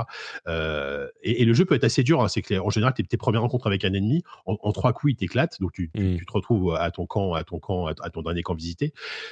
Euh, donc, c'est un jeu qui est assez exigeant et euh, enfin, franchement, c'est étonnamment réussi. Quoi. C'est c'est vraiment. Enfin, je suis très curieux parce que tout ce que tu décris, c'est ça a l'air d'être euh, bah, comme tous les comme tous les jeux de survie euh, qui existent depuis H1Z1 euh, il y a des années. Euh, et mais pourtant, il semble avoir des qualités différentes. Tu vois, il semble toucher les Parce gens. qu'en fait, il, il- il a su, il, il- il a su récupérer des, des aspects très populaires dans dans des- dans d'autres très gros jeux, dans les, Mm. les jeux que j'ai cités. Et, et il y a aussi une, une feature, c'est vrai que j'avais oublié, il y a, il y a- il y a une- il y a un aspect très sympa, parce qu'en fait, le, le monde, une partie du monde est envahie par une sorte de brume, une brume un peu mortelle. Et tu as régulièrement, évidemment, des missions, dans, enfin, des, des missions dans cette brume où tu dois, en gros, purifier la zone. Et tu as un temps limité. Par contre, tu sais que tu as 5 minutes, parce que sinon, au bout de 5 minutes, tu commences à mourir à étouffer. Et, ça, ça donne aussi une dynamique en- supplémentaire euh, aux quêtes. Mm. Tu dois te dépêcher, mais en même temps, tu, tu dois quand même trouver les, les bons objets, etc. Et euh, c'est c'est hyper, hyper malin. Euh, voilà, c'est vraiment le- l'exemple typique du jeu qui euh, a réussi à reprendre plein de trucs qui marchent ailleurs, en faire un, un mix, un, un mélange qui peut paraître complètement euh, indigeste, mais qui Mm. finalement donne un résultat très, très, très, très agréable, très, très, très bien fait. Quoi. C'est donc Donc, euh, Enshrouded, le, c'est la deuxième, le deuxième succès de l'année. Ouais. Euh, et vraiment, mais ce, ce, ce paravoile, quelle idée, de, quel design de génie. Euh, tu te rends compte qu'avant le paravoile, il n'y avait pas. Ouais. c'est tellement. Il n'y avait pas de moyen dans un jeu de traverser le monde de haut en bas. Il fallait genre un point de téléportation ou un. Est-ce qu'il n'y avait pas de. Si, je pense que dans. Alors, tu, tu crois que c'est Zelda le premier qui a fait ça? Parce qu'il y, Ah y avait bah. Just Cause avant, où tu- je pense que tu pouvais un peu faire Oui, mais c'était pas tout à fait pareil, Just Cause. Euh, Just Ouais. Cause, tu avais un parachute que tu pouvais déployer n'importe quand et tu t'en servais pas. Enfin, c'était pas conçu pour te déplacer dans le monde quand tu avais. Oh, si, remarque, peut-être en le disant, je me dis. Je crois, je euh, crois que Far, Cry le faisait aussi, mais disons Ouais. Zelda l'a vraiment popularisé. Quoi. et puis, euh, ouais, Zelda la, la transformer en, un. C'est comme le double saut, tu vois. Le paravoile, c'est comme le double saut. C'est un truc. Et peut-être que Just ça. Cause le faisait autant, c'est possible, mais qu'il est moins connu parce que. Qu'il est moins connu. Peut-être. Bon, bref. Euh, mais c'est du game design de génie. Euh, Banishers, Ghost of New Eden, on en parlait il y a une Oui. ou deux semaines. Je crois que Euh, c'est- c'est SK qui, était, qui, qui l'attendait à vraiment énormément. Je, alors, je- alors, j'ai pas écouté, je sais pas si elle a aimé, elle, mais euh, Euh, bah, Comme- alors, comme en général, attends, on est- qui on nous est- en on est- parlait? on- Qui nous on en n'est jamais parlait d'accord je- avec Escarina. Euh, C'était, c'était bah, Thomas Merreur qui nous en parlait il y a deux semaines. ah, c'est demain, ok. Ouais. Euh, écoute, alors, euh, je vais pas donner un avis définitif parce que j'ai- que quelques heures de jeu au compteur, même si j'ai quand même bien avancé j'ai vu quand même, en tout cas en termes de gameplay, de propositions, je, pense avoir vu l'essentiel. Euh, je, je, je vais pas refaire le pitch, mais voilà, c'est un, euh, jeu où tu incarnes un, couple de, chasseurs de fantômes entre guillemets dans la Nouvelle-Angleterre, donc euh, l'Amérique, on va dire naissante la fin du XVIe siècle, je crois, un truc comme ça, c'est en 1500 et quelques. Pardon, 1600, je, regarde la chatroom, on nous rappelle que c'est en early access Enshrouded, je sais plus si tu l'as dit, il y a que, Ah la- oui, il c'est y a que vrai, la moitié de la, carte. C'est de lit. Ah, il y a que la moitié de la carte. Oh, de toute façon, je, suis loin d'avoir tout exploré. Et, vu- et, et vu la taille de la carte, déjà la moitié de la carte, je pense que ça, ça occupe pas mal. Quoi. Hmm. Mais c'est vrai que c'est de leur lit access, effectivement. Euh, donc voilà, donc tu incarnes un couple de, de, de, de- à la, Nouvelle-Angleterre. Déjà, je trouve que le setting, euh, l'univers est très cool. Vraiment, euh, faire des jeux qui se passent dans, à cette époque-là en Amérique. bah, c'est assez rare finalement, donc on retrouve voilà le côté assez euh, Nouvelle-Angleterre, c'est-à-dire qu'il y, a- la religion qui est encore très présente, il y a les colons, il y a un rapport à, la nature qui est encore différent. Et je suis un peu mitigé quand même globalement sur ce jeu, malheureusement, parce que euh, à la fois il propose des choses très intéressantes en termes de euh, narration et de, de quête, on va dire, avec à chaque fois des choix à faire, euh, euh, des choix moraux à faire, on va dire ça comme ça. Euh, ça globalement c'est bien amené et ça c'est c'est là que Dontnod en général brille le plus. hein. Ils sont ils sont très bons pour raconter des histoires et te proposer des choix assez forts. Euh, malheureusement, je trouve qu'en termes de gameplay bah, on a l'impression des fois de jouer presque à un jeu, un jeu du, qui a une, une ou deux générations de retard. quoi. C'est-à-dire Mhm. que le le modèle évident quand tu joues, c'est God of War. Je pense qu'on Ouais. l'a, je sais que pas si tout le Thomas, Thomas l'a cité, mais c'est évidemment God of War, mais sans la maîtrise et sans le budget d'un God of War. C'est-à-dire que le level design, euh, tu, tu fais beaucoup d'allers-retours, tu te perds souvent. euh, les combats, ils sont en soi, ils sont réussis, mais les ennemis sont assez répétitifs. C'est un peu toujours les mêmes ennemis. Donc au bout d'un moment, les combats, as presque envie de passer en mode facile parce que ça devient pas forcément l'aspect plus intéressant. mais à côté de ça, voilà, il y a, une histoire qui te prend, il y a l'histoire globale qui est, qui est, intéressante et il y a surtout toutes les sous-quêtes parce qu'en fait, régulièrement, en fait, donc le couple, Antea et Red, c'est ça, vont devoir résoudre des cas de hantise, en fait. Donc là, tu as une partie enquête qui est assez classique mais qui est bien faite, tu vois, un peu à la The Witcher où tu dois trouver des objets. Antea a la capacité, comme, comme Antea est un fantôme, je ne l'ai pas dit, mais ça, c'est pas un spoil, hein, des, on le sait, on, sait déjà. elle, elle, elle, elle, a la capacité de voir des choses que, que Red ne voit pas. Donc en fait, tu peux passer d'un personnage à l'autre. Euh, et ça, c'est plutôt sympa. Et en plus, ça donne lieu à des histoires, des vraies histoires de, euh, bah, souvent des histoires d'amour, il y a des choses comme ça qui, qui sont assez, euh, assez poignantes. Donc ça, c'est pour ça, c'est réussi. Mais voilà, encore une fois, en termes de gameplay, et, le problème, c'est que donc c'est un jeu Dontnod et c'est par la même équipe qui avait fait Vampire euh, il, y a, au moins 5-6 ans maintenant. Et Vampire avait exactement le même problème. C'est-à-dire que euh, ils ont du mal à créer un vrai gameplay de combat, un vrai gameplay, un vrai level design hyper intéressant. Et à côté de ça, ils avaient une qualité d'écriture et d'ambiance qui était super. Quoi. Et Banishers, euh, malheureusement, est un peu le même problème. Donc, donc voilà, je suis un peu mitigé. D'accord. C'est ce que tout le monde a l'air d'en dire. Euh, c'est vraiment le, au niveau de la narration, ça fait un petit peu penser à, euh, The Witcher 3, euh, avec des choses vraiment. oui. Vraiment. le côté chasse, enfin, je recherche enquête et chasse. Sauf que là, c'est et, puis, et puis, ce que j'entends aussi, c'est le fait que ça soit. Il y, y, a une subtilité dans la narration euh, on n'est pas dans le une narration binaire avec ah bah là il y a des, des méchants faut aller les non non non. c'est ça qui est intéressant c'est que tu as beaucoup de choix régulièrement à faire qui sont euh, euh, des choix qui, où c'est ni noir ni blanc quoi. Et tu, c'est tu, tu, à chaque fois que tu fais un choix tu sais que c'est pas forcément le meilleur choix mais c'est ton choix à toi. Et mmh. par rapport à, à, d'autres trucs plus globaux dans le jeu qui t'ont en bref sans spoiler il y, y, a quand même des choix assez importants à faire Bon, et tu as également du coup fini Citizen Sleeper. Ouais. Non, en fait, ouais, j'en avais déjà parlé il y a, bah, il y a presque un mois, je pense, quand j'y jouais. Et en fait, j'avais fait une pause quand je suis parti en vacances et je l'ai repris là euh, en venant et je l'ai fini hier soir. Et quel jeu Mais quel grand jeu enfin, ah oui? Moi, je, en fait, déjà à l'époque, je disais que c'était super et euh, voilà. C'est un, c'est en fait, je pense que c'est le un des jeux les mieux écrits auxquels j'ai joué, clairement. Euh, la dernière fois que j'ai joué à un jeu aussi bien écrit, c'était Disco Elysium. Et je trouve que les deux jeux ont vraiment des points communs, pas forcément en termes de gameplay, mais sur le côté, bah, le, contrat, c'est que tu sais que c'est vraiment un mélange entre, un visual novel et un RPG, mmh. euh, avec des influences de, même de jeux de plateau, parce que tu vas jouer avec des dés. Enfin, je ne vais pas rire le gameplay, vous avez, il faut réécouter. Euh, mais surtout, c'est en fait, c'est un jeu qui, avec peu de moyens, arrive à te faire vivre des histoires absolument euh, excellentes parce que tu rencontres plein de personnages qui sont tous extrêmement bien écrit, extrêmement bien incarné, tu t'attaches à eux, et, quand tu finis le jeu, et quand, quand tu as des moments où tel personnage auquel tu t'es attaché, ce personnage part pour plein de raisons, et eh ben, tu es triste en fait, tu es vraiment triste, alors que c'est mmh. juste du texte en fait, c'est juste un, un, dessin, très beau dessin et du texte. Et, là, et, moi j'ai fini le jeu hier soir et en faisant des choix, parce que pareil c'est un jeu à choix quand même, hein, où il y a mmh. des choix assez importants, et j'étais j'étais vraiment un peu un peu un peu un peu perdu devant le générique de forme, disant mais quelle belle histoire je viens de vivre avec finalement si peu de moyens quoi. C'est un jeu qui est développé par une personne en principal hein, il y, a, y, a évidemment des traducteurs ah c'est une personne c'est un slipper le le, le, le, programmeur principal et, le, le, le comment dire, le writing, donc le, la scénarisation, c'est une personne. Je n'ai malheureusement plus son nom. Mmh. Derrière, tu as Guillaume Singelin, qui est un, dessinateur français de bande dessinée, qui a fait le caractère design de tous les personnages. Et tu as euh, un musicien qui, a, la, BO est formidable. Et tu as les traducteurs qui ont fait un, excellent boulot de traduction, parce que je, précise qu'il euh, vient d'être traduit en VF. C'est aussi pour ça que j'y ai joué. Ouais. Euh, et la on, VF, demandait dans la chatroom si elle était bien, la VF.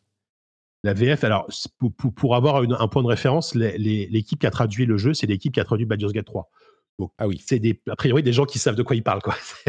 Donc, euh, ouais, non, la, la, VF est excellente. Enfin, c'est, c'est, euh, c'est, enfin, t'as vraiment l'impression de lire à un moment donné de, un vrai bon bouquin de SF ou un, mmh un, maître du jeu, un maître du jeu qui est extrêmement, euh, extrêmement savant et qui te raconte les choses de manière très poétique et très, à la fois des, descriptions qui sont, qui, te mettent complètement dans l'action et dans le bain et, euh, et sans que ce soit non plus trop verbeux. C'est-à-dire que il y a beaucoup de texte, ok, mais c'est bien rythmé, un peu comme Disco Elysium. Moi, c'est ce que j'aimais dans Disco Elysium, c'est que tu as, du texte, mais tu es, très souvent impliqué dans, mmh. dans, ce texte avec des, des, répliques que tu dois donner, etc., qui vont influencer sur la suite du texte.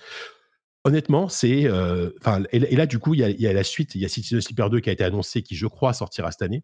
Euh, c'est un, je pense que la suite, ça, devient instantanément un, des jeux que j'attends le plus parce que, euh, parce que redonnez-moi un corps de un corps 15 heures de Citizen Sleeper quoi. Je pitié quoi. C'est tellement bien. Enfin vraiment je et donc pour le moment c'est c'est presque mon Gotti alors c'est un jeu qui est sorti en 2022 mais que j'ai fait cette année. Mais là clairement c'est c'est le meilleur jeu auquel j'ai joué euh, euh, cette année quoi. J'ai vraiment adoré quoi. Le, texte n'est pas lu, hein, il est il est uniquement écrit c'est uniquement écrit. Donc c'est pour ça qu'avec attention, il faut savoir donc on se, donc on se met. Si mmh. évidemment euh, lire devant un écran, ça vous embête, ça va être compliqué. Mais si tu, acceptes le, si, tu acceptes le contrat dès le départ que c'est un jeu avec beaucoup de lecture et de l'excellente écriture et, des, une ambiance formidable, je pense que ça, ça, peut, ça, peut, ça peut vraiment, ça peut vraiment mmh. passer. Quoi. On, nous rappelle dans la chatroom qu'il est sur le Game Pass. Je, ne le savais pas. Il est sur le Game Pass. Il est sur le Game Pass, donc en plus, si vous avez Game Pass, vous pouvez jeter un œil. Tu, peux juste en deux secondes nous rappeler le gameplay parce qu'on n'en a pas du tout parlé comme en avais déjà, tu l'avais déjà évoqué le, jeu, mais en, deux instants. Il est un peu ouais, il est un peu particulier. C'est vrai que moi, je me rappelle que la première heure de jeu, j'ai eu du mal à rentrer dans, le truc. Euh, en fait, tu vois une station spatiale en vue du dessus, tu incarnes un, dormeur, donc c'est un, c'est un, être cybernétique, on va dire. Bon, bref, je, passe dans le détail. Et en fait, tu as, tu as plusieurs points sur, sur cette carte en vue du dessus, tu vas cliquer et à chaque c'est un lieu qui correspond à un lieu dans la station spatiale et tu as plusieurs actions que tu peux faire à chaque fois. Et chaque action se, comment dire, se fait avec des, des dés. Que chaque jour qui passe, le, jeu est divisé en journées. Tu as 4 ou 5 dés, par exemple, que tu as au choix, avec des dés de, qui, vont de 1 à 6. Et plus tu, plus tu utilises un dé d'une valeur haute, plus ton action a des chances de réussir et de, t'apporter plus, plus, de, mmh. plus de choses. Et en fait, tout le jeu se fait comme ça. C'est-à-dire que tu, vas décider, euh, par exemple, euh, je sais pas moi, à un moment donné, une, euh, une, la, la, la tenancière d'un bar avec qui, es, avec qui tes potes va te proposer de, de, de, faire de l'alcool un peu, un peu illégal dans, un, dans, dans l'air boutique. Tu peux décider de l'aider. Et du coup, tu vas faire plusieurs jets de dés pour pouvoir fabriquer ton alcool. Et une, fois que tu as fait suffisamment de jets de dés pour arriver à fabriquer cet alcool, bah tu, ça, va déclencher un événement supplémentaire et, et ça va mmh. creuser tes relations avec les personnages. Là, c'est vraiment une quête toute bête. Hein. Il y a, des trucs beaucoup plus impliquants et plus forts, etc. C'est un jeu qui parle d'humanité, c'est un jeu qui parle de comment, comment, comment on vit son humanité quand on a un robot. Enfin, c'est vraiment des, des, thèmes de science-fiction assez classiques, mais qui sont, qui sont hyper hyper intéressant enfin euh, voilà et donc et donc ça, se joue comme ça c'est presque du tour par tour parce que rien n'est en temps réel quoi c'est vraiment des jets de dés des euh, des journées donc le, jeu est découpé en journées et, et régulièrement tu as des as des deadlines à respecter parce que tu sais que dans cinq jours par exemple il y a un chasseur de primes qui va arriver pour essayer de, de t'abattre c'est un exemple et tu dois trouver en cinq jours comment t'en sortir quoi mmh. donc voilà ça se joue comme ça c'est un jeu très chill à jouer c'est un jeu que tu joues avec, avec ta, joues à la souris sur, sur ton PC c'est vraiment un jeu tranquille tu n'as pas de notion de de, game over, t'as pas de notion de réflexe. C'est mmh. vraiment un, jeu, tu vas à la cool et euh, c'est juste c'est une belle histoire et c'est passionnant. Citizen Sleeper, donc qui est sorti en 2022, mais que tu viens de finir et qui est, comme on le disait dans la chatroom, sur le Game Pass et qui est dispo en français. Tout à fait. Tout à fait. Grand jeu. Euh, je crois que tu as testé d'autres jeux euh, dont je vais parler. oui, c'est vrai. Vas-y. Mais je vais commencer par un qui, à mon avis, n'a pas eu tes faveurs c'est Unicorn Overlord. Ah Est-ce que tu te souviens de Unicorn Overlord? Tu sais de quoi il s'agit? Euh, Faut que je rafraîchisse la mémoire parce que je me souviens plus. Alors en fait, en fait Unicorn Overlord, c'est un jeu que j'ai euh, qui est annoncé depuis longtemps, euh, qui est disponible là, qui sort maintenant, bientôt, mais dont il y a une démo qui vient d'arriver. C'était l'un des trucs qui avait été annoncé dans le Nintendo Direct de la semaine dernière, je crois. Euh, et la raison pour laquelle je m'y intéresse, c'est que c'est un jeu développé par euh, Vanillaware et publié par Atlus. Euh, donc forcément, tu te dis, bon, alors, il y a des un petit peu, ouais. Ouais, c'est ça. Euh, Vanilla War, pour ceux qui s'en souviennent pas, c'est euh, Dragon's Crown, euh, euh, Odin Sphere, Grim Grimoire, bon, si ça vous dit quelque chose. 13 Sentinels, Aegis Rim, dont on parle beaucoup. Et, et c'est des jeux qui ont un look vraiment particulier et un feeling. C'est pas des jeux qui font dans le rétro, ni dans les graphiques, ni dans. Enfin, euh, peut-être dans les graphiques, euh, on pourrait s'approcher de la Dreamcast à la limite, ou, ou, genre euh, PS1 Dreamcast ultra qualitatif, même Saturn à la limite. donc, leur, leur sprite. C'est des 2D qui a l'air super léché, quoi. Hmm. Alors en fait, c'est de la 3D travaillée pour qu'elle apparaisse en 2D, même avec le, le hachage du nombre d'images par animation par seconde qui est travaillé pour ça. Donc, ils veulent vraiment avoir un style qui est évocateur de cette période d'il y a 20-30 ans, mais, mais de qualité vraiment supérieure. Quoi. C'est pas du pixel art, c'est pas genre on essaye de rendre le pixel art beau, ce qui donne des images de super qualité, hein, mais c'est un style moderne, particulier à eux, qui évoque graphiquement ce qu'on connaissait, et à vrai dire dans le gameplay aussi, mais c'est quelque chose. Alors moi j'ai fait que la démo, mais c'est vraiment un truc que j'avais pas vu avant. Alors déjà le titre Unicorn Overlord. Ok, très bien. Les Japonais se disent oh mais les licornes, c'est super classe, non? Alors oui, mais euh, comment vous dire? C'est un petit peu particulier aussi comme euh, style. Mais bon, euh, comme, comme image, les, licornes, hein, c'est pas forcément la fantasy, high fantasy qui, que ça nous évoque quand j'ai vu le nom, je, je, pensais, je pensais que c'était un jeu indé un peu blague, tu sais, avec une licorne qui court en tous les sens. Enfin, pour moi, c'était un jeu à streamer, tu vois. Exactement. en, fait, non. en fait, c'est un jeu de stratégie, euh, mais VanillaWare fait vraiment les choses de manière intéressante. C'est pas un jeu de stratégie où tu vas avoir, en fait, bon, il y a une histoire euh, heroic fantasy japonaise, un petit peu classique au moins sur la présentation. Peut-être que ça part dans d'autres directions ensuite. Euh, qui, a l'air bien sympathique, euh, avec un grand méchant qui envahit, et puis tu es le fils de euh, la, reine du truc où il est arrivé en premier, et donc tu essayes de te venger, machin. Bon, ok.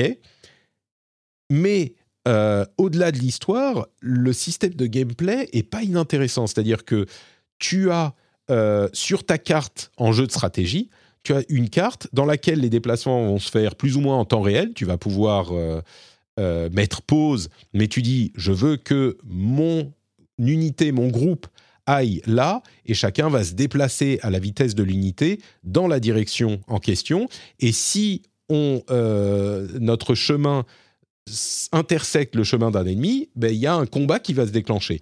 Et dans les jeux de stratégie habituels, les combats, c'est du tour par tour, et tu as ta case, euh, enfin ta, grille, et tu vas déplacer les, ennemis, les, unités de temps de, euh, de euh, cases, et ils ont une portée pour leurs armes de temps, et tu vas pouvoir donc jouer comme ça pour essayer de gagner le combat. Là, c'est pas du tout ça.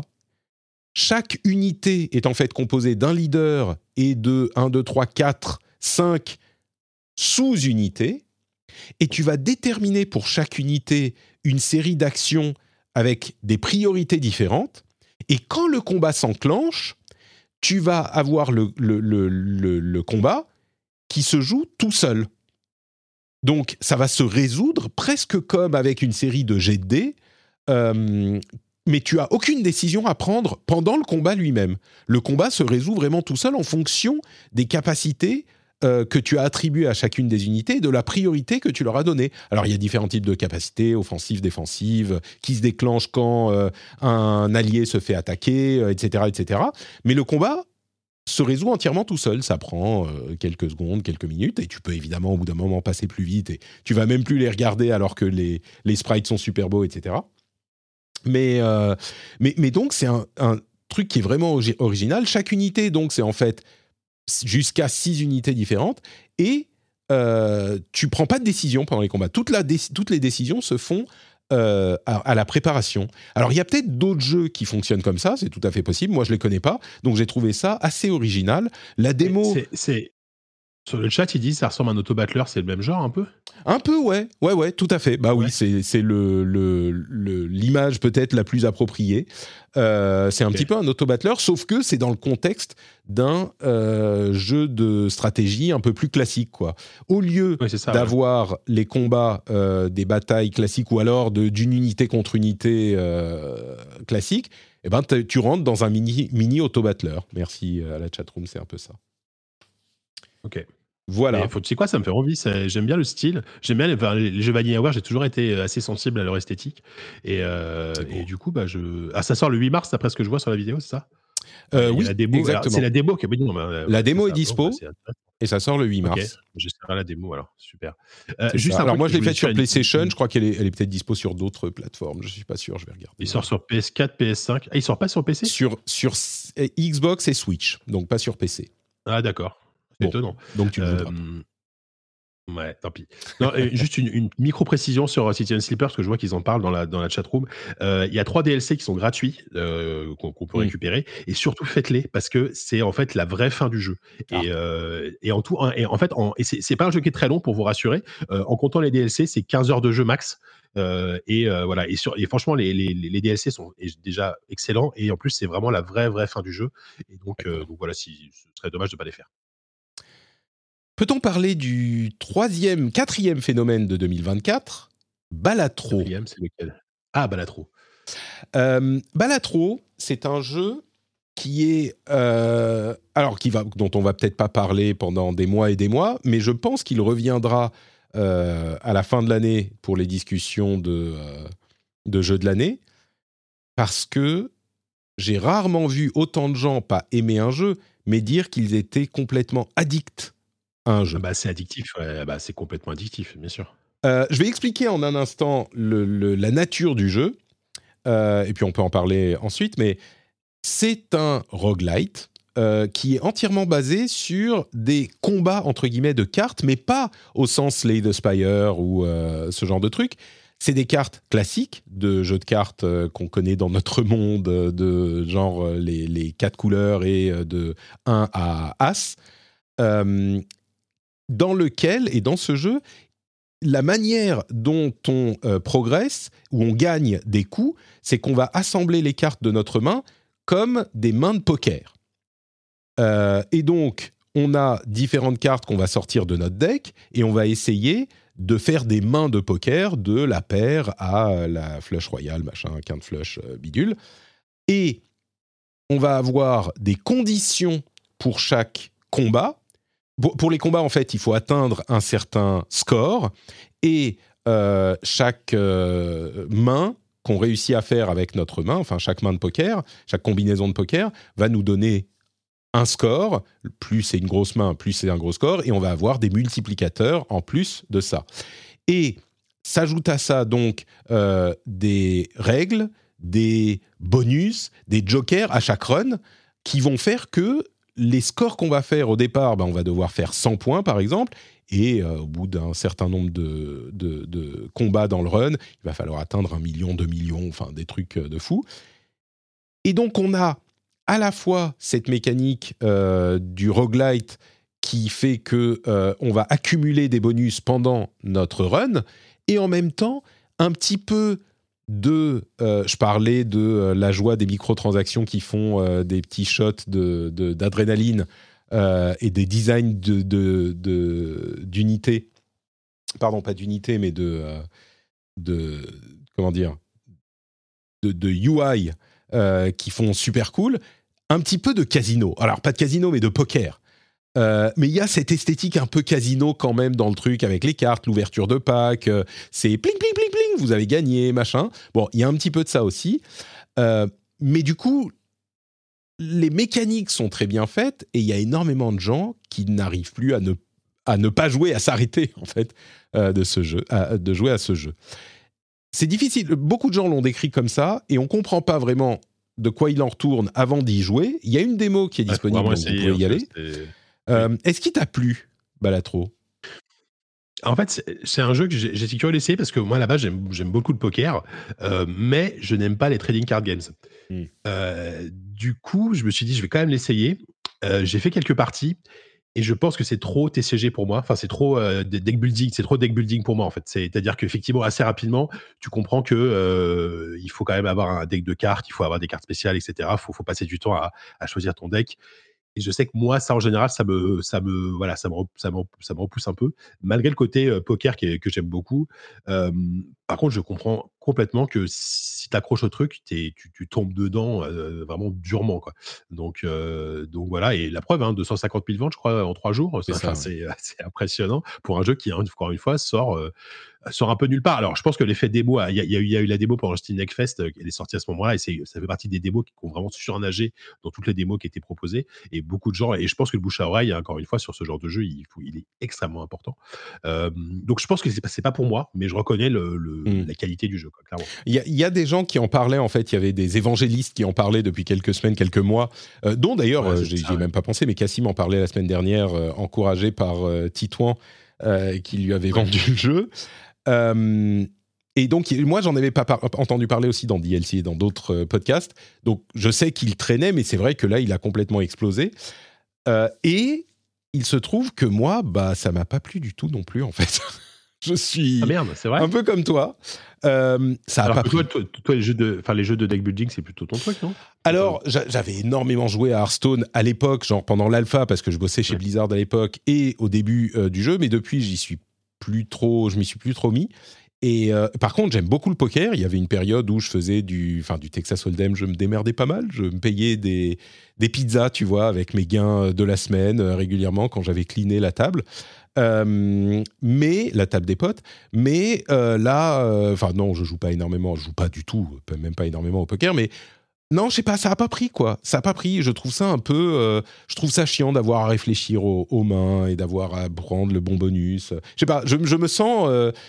Euh, la voix discordante, c'est et bon, je suis l'avocat du diable pour le je- principe. Je pense que mais- c'est, c'est- ouais, mais eh ben, c'est comme moi, et je pense que c'est vraiment le genre de jeu. Si, si ça clique pas, ça cliquera jamais, quoi. Si ça Ouais. clique pas dans, dans, Mm. dans la, dans, dans ta première heure de jeu, ça, voilà. Et, et je pense que pour ceux, pour ceux chez qui ça va cliquer, bah, ça, ça va être euh, 300 heures de jeu euh, comme englouti, Ouais. englouti en quelques, en quelques semaines, quoi. C'est ça. voilà. Bon, donc ça c'est Balatro.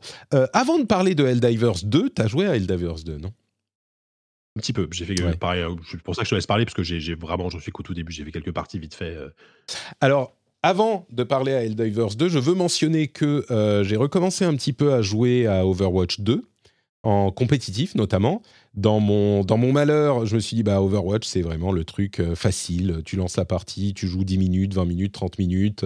quand tu as un peu de temps, ça détend. C'est, tu vois, il y a des gens qui sortent fumer une clope. moi, je lance Overwatch 2. C'est, euh, le même effet euh, déstressant. Et, euh, et vraiment, euh, le, le- nouveau système de compétitif fonctionne, c'est-à-dire qu'avant, il fallait attendre 5 matchs gagnés pour avoir ton placement et comment tu évolues. Là, il te, te donne beaucoup plus d'informations. Ça, alors, il y a plein de gens qui disaient, bah oui, évidemment, on le dit depuis le début, ça, ça marche pas du tout, mais je comprends l'idée de te dire, tu vas avoir un placement tous les 5 matchs gagnés, donc peut-être tous les 10 matchs, donc t'en fais pas de ton placement. Essaye de jouer au mieux à chaque match, fais de ton mieux et puis ça suivra. Et je comprends l'idée. Je pense que c'était même un truc à tester. Bon, bah en pratique, ça marchait pas, c'était plus frustrant qu'autre chose. Là, on a le euh, changement de classement tous les matchs avec des raisons pour lesquelles on en gagne plus ou moins euh, de points. Et ça fonctionne super bien. Et le nouveau système de visée et le fait qu'on ait un petit peu plus de points de vie, euh, tout marche en fait. C'était des trucs qui étaient largement critiquables avant d'avoir les mains sur le clavier et la souris ou la manette. Et en fait, le jeu, j'ai l'impression, est plus fun sans qu'on arrive à expliquer exactement pourquoi. Il y a plus de fun dans le jeu et moins de frustration. Donc, euh, vraiment convaincu par ces changements de la saison 9 de Overwatch 2. Euh, il est. Alors, je pense pas que ça change sa destinée. Hein. Je sais pas dans quel état il est, et je crois pas que ça va influencer euh, sa popularité vraiment. Encore que peut-être le fait de le rendre plus sain, ça, aidera peut-être.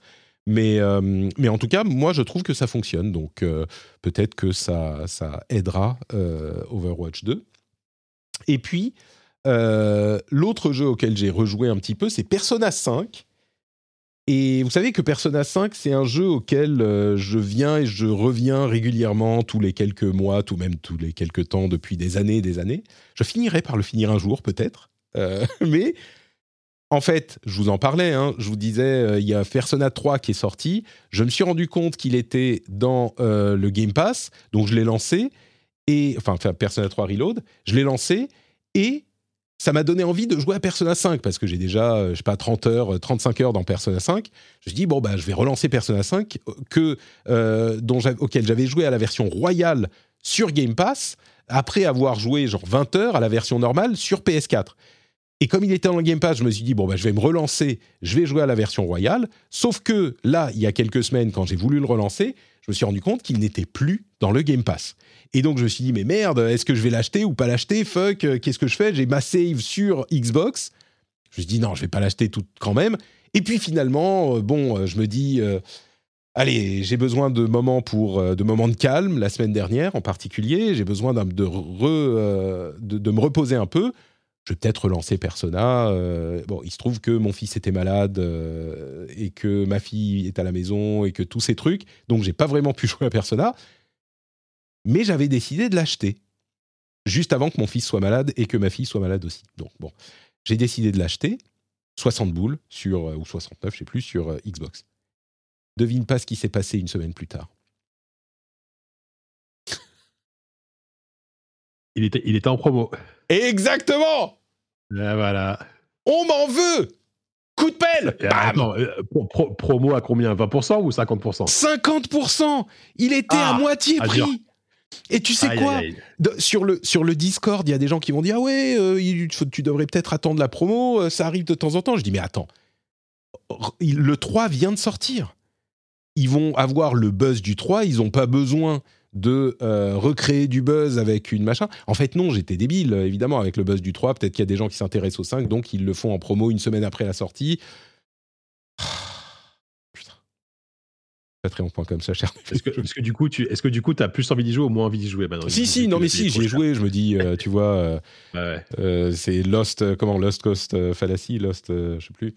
Et j'ai déjà payé de toute façon, c'est fini maintenant. En tout cas, mais euh, vivement, le, vivement le rendez-vous jeu euh, numéro 1300 pour que tu nous dises que tu as enfin fini Persona 5. Oui, oui on, attend, on attend.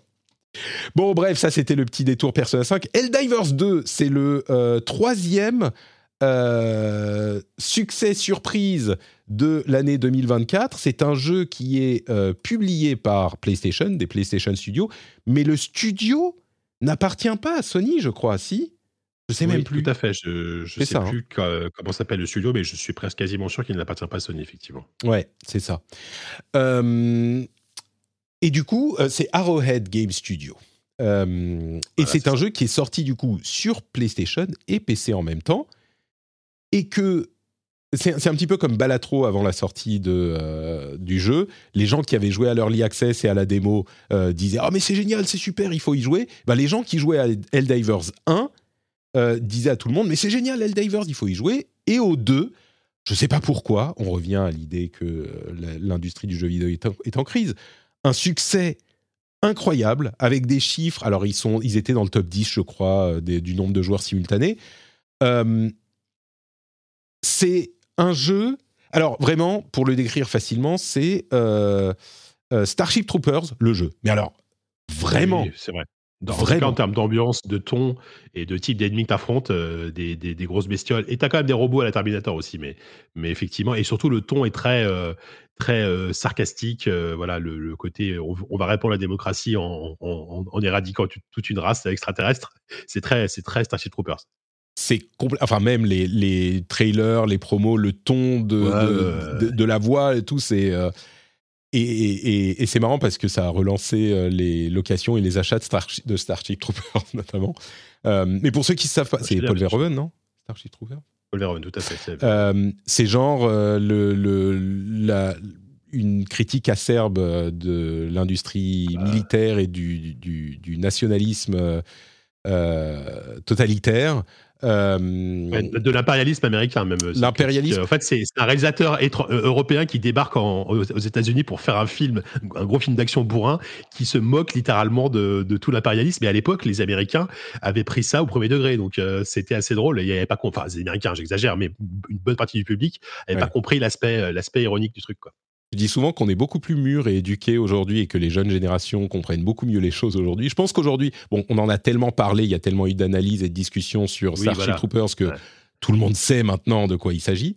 Euh, mais tu vois, c'est comme euh, Robocop, dont les gens ne comprenaient pas ou certains ne comprenaient pas la critique. Et puis aussi, il faut dire que Starship, quand est-ce qu'il est sorti? Mais on était plus jeunes et plus cons.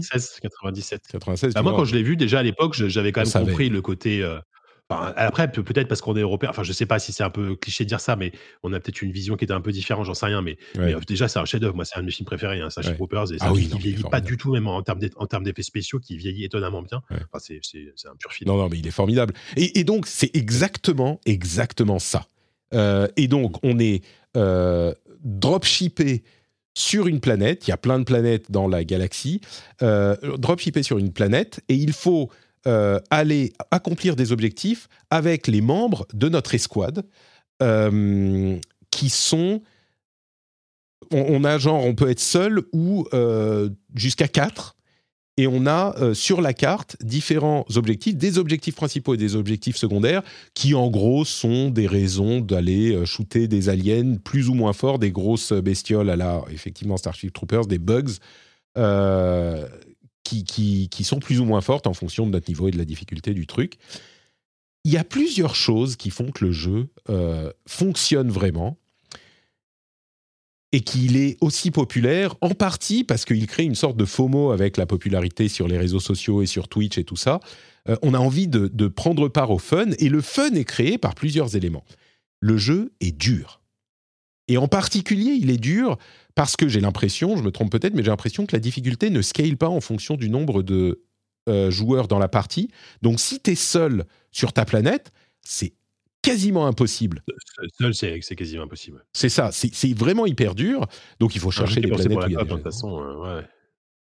euh, et surtout, même euh, quand tu es à plusieurs, il y a des trucs, des choix qui sont. Alors, euh, je vais faire un raccourci rapide, je vais dire euh, star, qui sont euh, soulsesques, parce que c'est difficile et on t'emmerde et il faut que tu apprennes, et si tu n'apprends pas, bah, tu, tu vas mourir. comme, par exemple, bah, quand tu as très peu de munitions et quand tu recharges, ça prend un moment de recharger et mm, tu vas mm. perdre toutes les munitions que tu avais dans ton euh, clip que tu, que tu lâches. Ce Contrairement à tous les TPS, FPS où tu passes ton temps à recharger, là, il faut attendre d'avoir genre une balle ou zéro balle pour recharger, sinon tu perds, euh, tu perds 4 balles si, si jamais tu recharges alors qu'il te reste 4 balles. Quoi. Et t'en as pas beaucoup des balles, t'as genre 5 chargeurs et euh, si, Tu, si tu. ça te prend quoi, une minute de tir et après, il faut que tu chopes euh, plus de chargeurs, que tu appelles un, truc de, ravitaillement, il y a un système de, ravitaillement. De, il y a je sais plus comment on appelle ça, les, avantages, je crois, tu peux, que tu peux appeler, qui, est, super malin d'ailleurs. Et, en plus, ça nécessite des combinaisons de touches, euh, genre au bas gauche-droite pour appeler. C'est assez malin parce que dans, dans, le feu de l'action, ça te stresse. Et donc, tu essaies de faire ta combinaison, mais tu te dépêches et tout. Mais alors, il faut expliquer. Il faut expliquer. Il y a des trucs qui peuvent être envoyés d'orbite. Et pendant que tu es en train de jouer, tu appuies sur R1 et pour choisir, pour sélectionner le package que tu vas recevoir d'Orbit, il faut faire une combinaison de direction. Un, Konami code. Voilà. il faut faire une combinaison de euh, haut, bas, gauche et droite sur la croix directionnelle. Et euh, c'est des trucs qui font 8 directions. Euh, ça, peut être de 3 à 8, on va dire. Donc tu appuies sur R1 et tu fais haut, haut, droit, bas, bas, gauche, gauche, droite. Et, et dans le feu de l'action, quand tu es en train de te faire pourchasser par des, des, les robots communistes ou les bugs, euh, bah, parfois, tu n'y arrives pas du tout, ou tu essayes. Quand tu euh, dois accomplir un objectif, tu dois parfois t'approcher d'une console et faire la même chose, faire haut, bas, bas, gauche, gauche, ou alors euh, orienter, toujours avec la croix directionnelle, un truc de scan au bon endroit sur la grille, pendant qu'il y a tous les ennemis qui sont en train de te sauter dessus. Et ce stress est omniprésent dans le jeu. J'ajoute à ça le fait qu'il y a du friendly fire. Donc tu peux. Et ça, c'est génial aussi, c'est une super idée. C'est ça c'est que ça rend des moments. Il faut que tu fasses attention où tu te places parce que si tu passes devant ton pote qui est en train de tirer, eh ben tu te prends une balle dans la tête et euh, c'est foutu. Euh, et, et, en plus, donc parmi les packages que tu peux appeler d'Orbit, il y a évidemment tout ce qui est euh, bombe guidée au laser, tapis de bombe qui va ratisser large. voilà, un, tir, un tir orbital en fait qui va bam, qui va exploser tout, tout un tout un pool d'ennemis euh, d'un seul coup. C'est ça. Et si t'as un pote qui est là-bas, limité. Et t'as as un cooldown, t'as un cooldown évidemment, tu peux pas les tu peux pas les invoquer autant que tu veux. Et si t'as un pote qui est là, effectivement, oui, c'est une mauvaise idée. Euh, et, et, du coup, cette difficulté est vraiment au départ euh, difficile. C'est même pas une question de difficulté, c'est que c'est une autre manière de penser ah parce que c'est très jeu service quoi c'est un jeu service complètement ce jeu et généralement les jeux service c'est un petit peu plus euh, un petit peu arcade tu vas pour t'amuser pendant tes 10 20 30 minutes 2 heures euh, tu tires des ennemis et puis surtout les looter shooters tu tires partout et puis tu te déconnectes et tu t'es amusé. Là, il faut que tu sois concentré sur le truc et c'est une autre manière d'appréhender ce genre de truc quoi. Euh, je me demande si ça t'a fait le même effet. Genre au début, tu t'es fait exploser et tu t'es mis, attends, mais Qu'est-ce que je fais mal, quoi euh, les, les, les, toutes premières, les, j'ai dû faire deux, deux parties vite fait euh, en solo, et j'ai vite compris que bon, en solo, c'était pas, euh, c'était très difficile et c'était moins intéressant. Et après, j'ai fait des, en fait, j'ai pas encore joué dans les meilleures conditions possibles, c'est-à-dire avec des potes, avec des micros. qui a, a priori l'expérience la plus la plus cool. J'ai juste joué avec des randoms sur, en ligne, et déjà, ça marchait plutôt bien, je trouve, parce que bah, quand tu joues avec des gens qui sont un minimum consciencieux, ils on voilà, on sait où se positionner et heu et et et effectivement, tu as du stress, tu as une, tu un feeling tout simplement manette en main qui est excellent. Le feeling des armes, le fait de pouvoir, heu faire des sauts en arrière et te et te retrouver, te retrouver, couché à terre en Max en Payne. continuant à tirer à à la Max Payne, bah, c'est super jouissif tout simplement et tu as un sens du rythme, du pacing en fait dans les missions qui est extrêmement bien, retranscrit, ce qui fait que, Pour moi, un un un un un des derniers jeux à avoir réussi à un truc aussi, aussi, bien bien dosé, c'est un c'est un Left 4 Dead où tu vois, où c'est un Mmh. Warhammer, Ouais, comment s'appelait ce jeu coop Warhammer, je sais plus, Vermintide, voilà, Vermintide 1 et mmh, 2 qui qui étaient inspiration Left 4 Dead et cetera. Bah, il y a un peu de ça, en fait. Tu retrouves régulièrement des vagues d'ennemis où tu as vraiment tu des moments d'intensité et tu as évidemment le le moment final où tu dois te te t'extraire de la de la zone. Donc tu appelles une navette et évidemment tu as un compteur, tu je sais plus si c'est 1 minute 30 ou 2 minutes, où tu dois, heu, tenir pendant 2 minutes alors que tous tous les ennemis arrivent sur ouais, toi et là courir jusqu'à la jusqu'à la navette pour t'enfuir. C'est des moments absolument comme comme comme un jouissif. comme un extraction shooter, c'est des moments assez assez chouettes, hein et alors que j'ai fait, heu, encore une fois en en ligne, enfin avec des gens, j'ai dû faire deux trois parties, quoi. Donc, j'ai pas, c'est pour ça que je j'ai j'ai Mmh. je pousse pas très tu vois, typiquement, j'ai pas j'ai j'ai j'ai très peu vu le système d'évolution qui a pas l'air hyper déjà, c'est pas un auto shooter, faut préciser, tu ramasses pas des armes par Oui, terre tu et as raison. Non, non, tu tu choisis ton ton loadout, ton ton ton matos avant de partir, heu, tu as entre chaque mission, tu reviens à ton vaisseau où là, tu peux améliorer ton vaisseau, tu peux, améliorer tes armes, débloquer de nouvelles armes et cetera. Mais en jeu, et c'est ça que j'aime bien aussi, c'est que c'est c'est un jeu qui va à l'essentiel, en fait, finalement. Une fois une fois en tout cas que tu es sur la map, heu, c'est vraiment c'est très simple, en fait, le finalement le gameplay. Tu Ouais. suis l'objectif, tu tout est expliqué de manière très, très fluide et heu et tu t'amuses juste, heu, immédiatement. En fait, c'est un plaisir immédiat qui, malgré tout, a quand même une certaine profondeur. En tout cas, Et sur le ressens, en tout cas. sur le fait de, heu, jouer avec des gens, en fait, il y a beaucoup d'éléments coopératifs et ça me faisait un peu peur parce qu'on m'avait prévenu sur le Discord, que que c'était le cas et du coup, je me disais: «Ah merde, est-ce que ça va passer?» en fait, tu peux pas jouer à ce jeu si t'es pas sérieux dans, heu, ton approche du truc. Ça marche juste pas. Ouais. Donc tous les gens avec qui tu vas tomber, c'est des gens qui comprennent le jeu, qui vont essayer d'accomplir les objectifs ou bon, à quelques exceptions près évidemment. Hem, donc donc c'est pour ça que ça fonctionne en fait.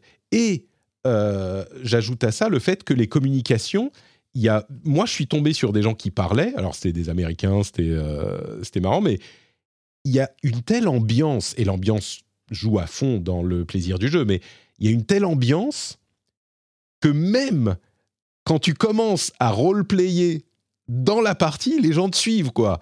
C'est genre, euh, tu commences à dire, ouais, on va amener la démocratie sur cette planète, les gars, c'est parti. Ah, j'adore euh, libérer le, j'adore libérer les avant-postes. Alors, tu, tu en détruisant tout.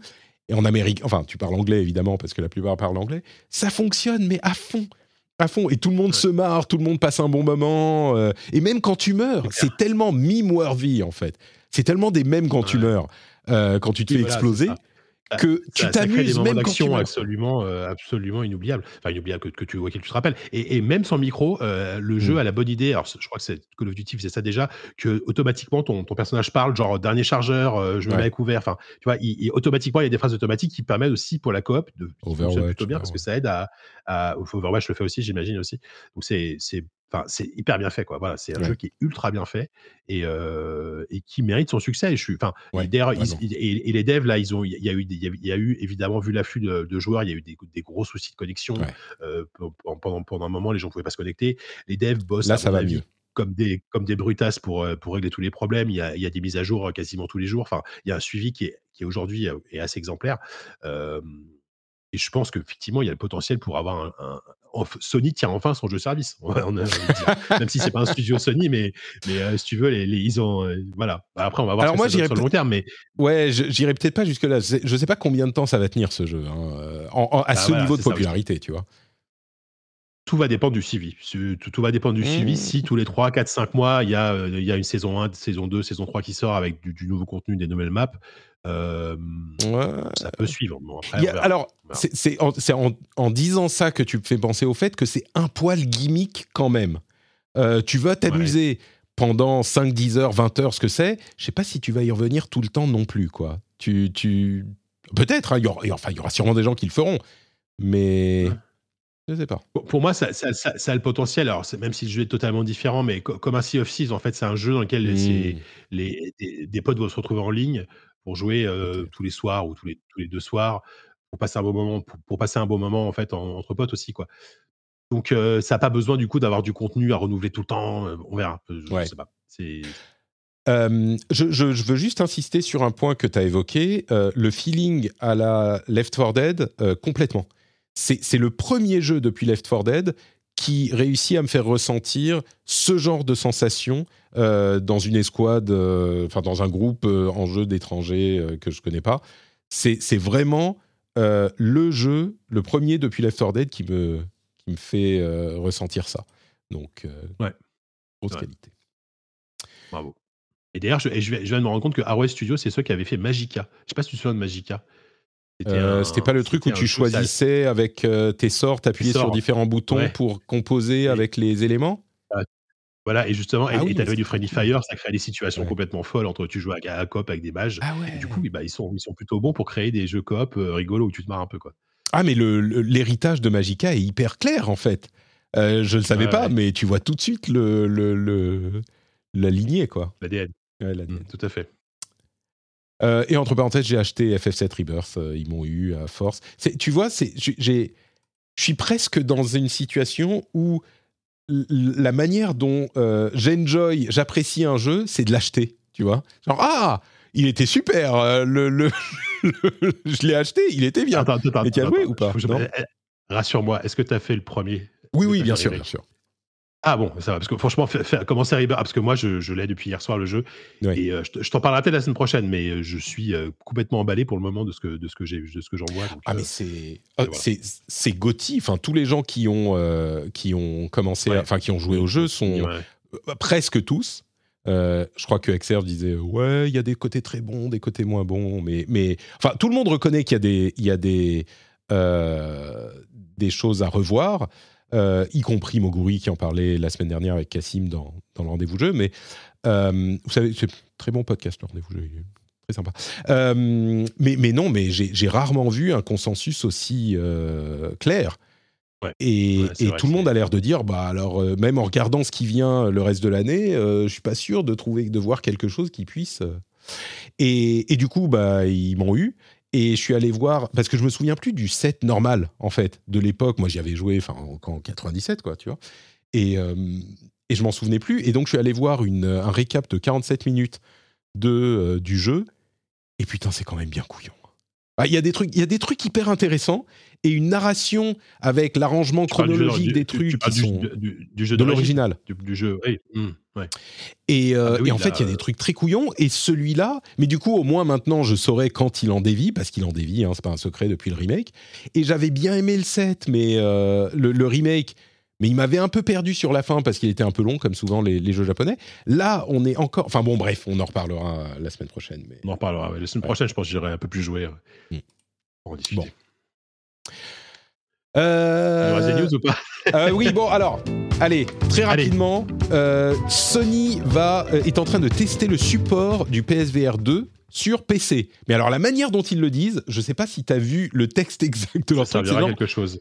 Euh, nous allons permettre aux, uti- aux utilisateurs de PSVR 2 d'ajouter des jeux PlayStation aux jeux qu'ils apprécient en plus des jeux. Alors, est-ce que c'est pour dire Ils n'osent que pas dire qu'il le branche sur PC. c'est ça. Euh, Est-ce que c'est pour dire euh, les jeux, le- l'essentiel c'est pour PlayStation 2 hein, et c'est une traduction bizarre des execs japonais qui voulaient pas qu'on dise PlayStation 5. euh, PlayStation 5 pardon.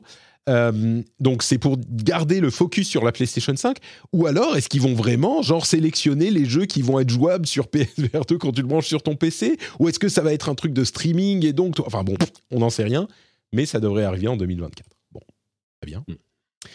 Euh, Microsoft est en train de développer le Direct SR. Vous savez ce que c'est Direct SR C'est euh, super résolution, vous avez résolution. LSS, machin. Et ben ça sera intégré à Windows, donc tous les développeurs pourront l'utiliser, ça sera cool. Euh, Project L s'appelle 2XKO. C'est ce que c'est Project L? C'est le jeu de baston de, de, de Riot, mais c'est parce que j'ai vu le conducteur avant, sinon Ah, j'aurais pas su. D'accord. bon, bah, 2XKO, il s'appelle. Euh, Il y a plein de gens qui ont dit Ah, mais c'est un nom débile, machin. En fait, c'est un nom suffisamment original pour qu'on le retienne, je trouve. Et euh, dans quelques mois, personne ne, ne se préoccupera du fait que. Enfin, est-ce que c'est bizarre ou pas, 2XKO Euh, moi, je trouve ça pas mal. Et bon, bon par contre, on n'a pas eu d'infos. Euh, Enfin, ils, ils veulent le, le lancer l'année prochaine et une bêta. Le trailer euh, qu'on a, c'est le, pas- le- le trailer qu'on voit, c'est un truc qui avait déjà été diffusé, c'est pas nouveau? Non, non, non, c'est un nouveau trailer, mais il n'y a pas de nouveau perso, pas de nouveau système. euh, Ah d'accord, ok. Donc, euh, C'est c'est plutôt propre hein, visuellement, je trouve. hein. ah ouais, c'est beau, c'est beau. S'il y a quelqu'un chez Riot Ouais. euh, qui m'écoute et qui veut me mettre sur la bêta, euh, je suis pas contre. Je Euh, connais quelqu'un chez Riot si tu veux, bon, je te remettrai en contact.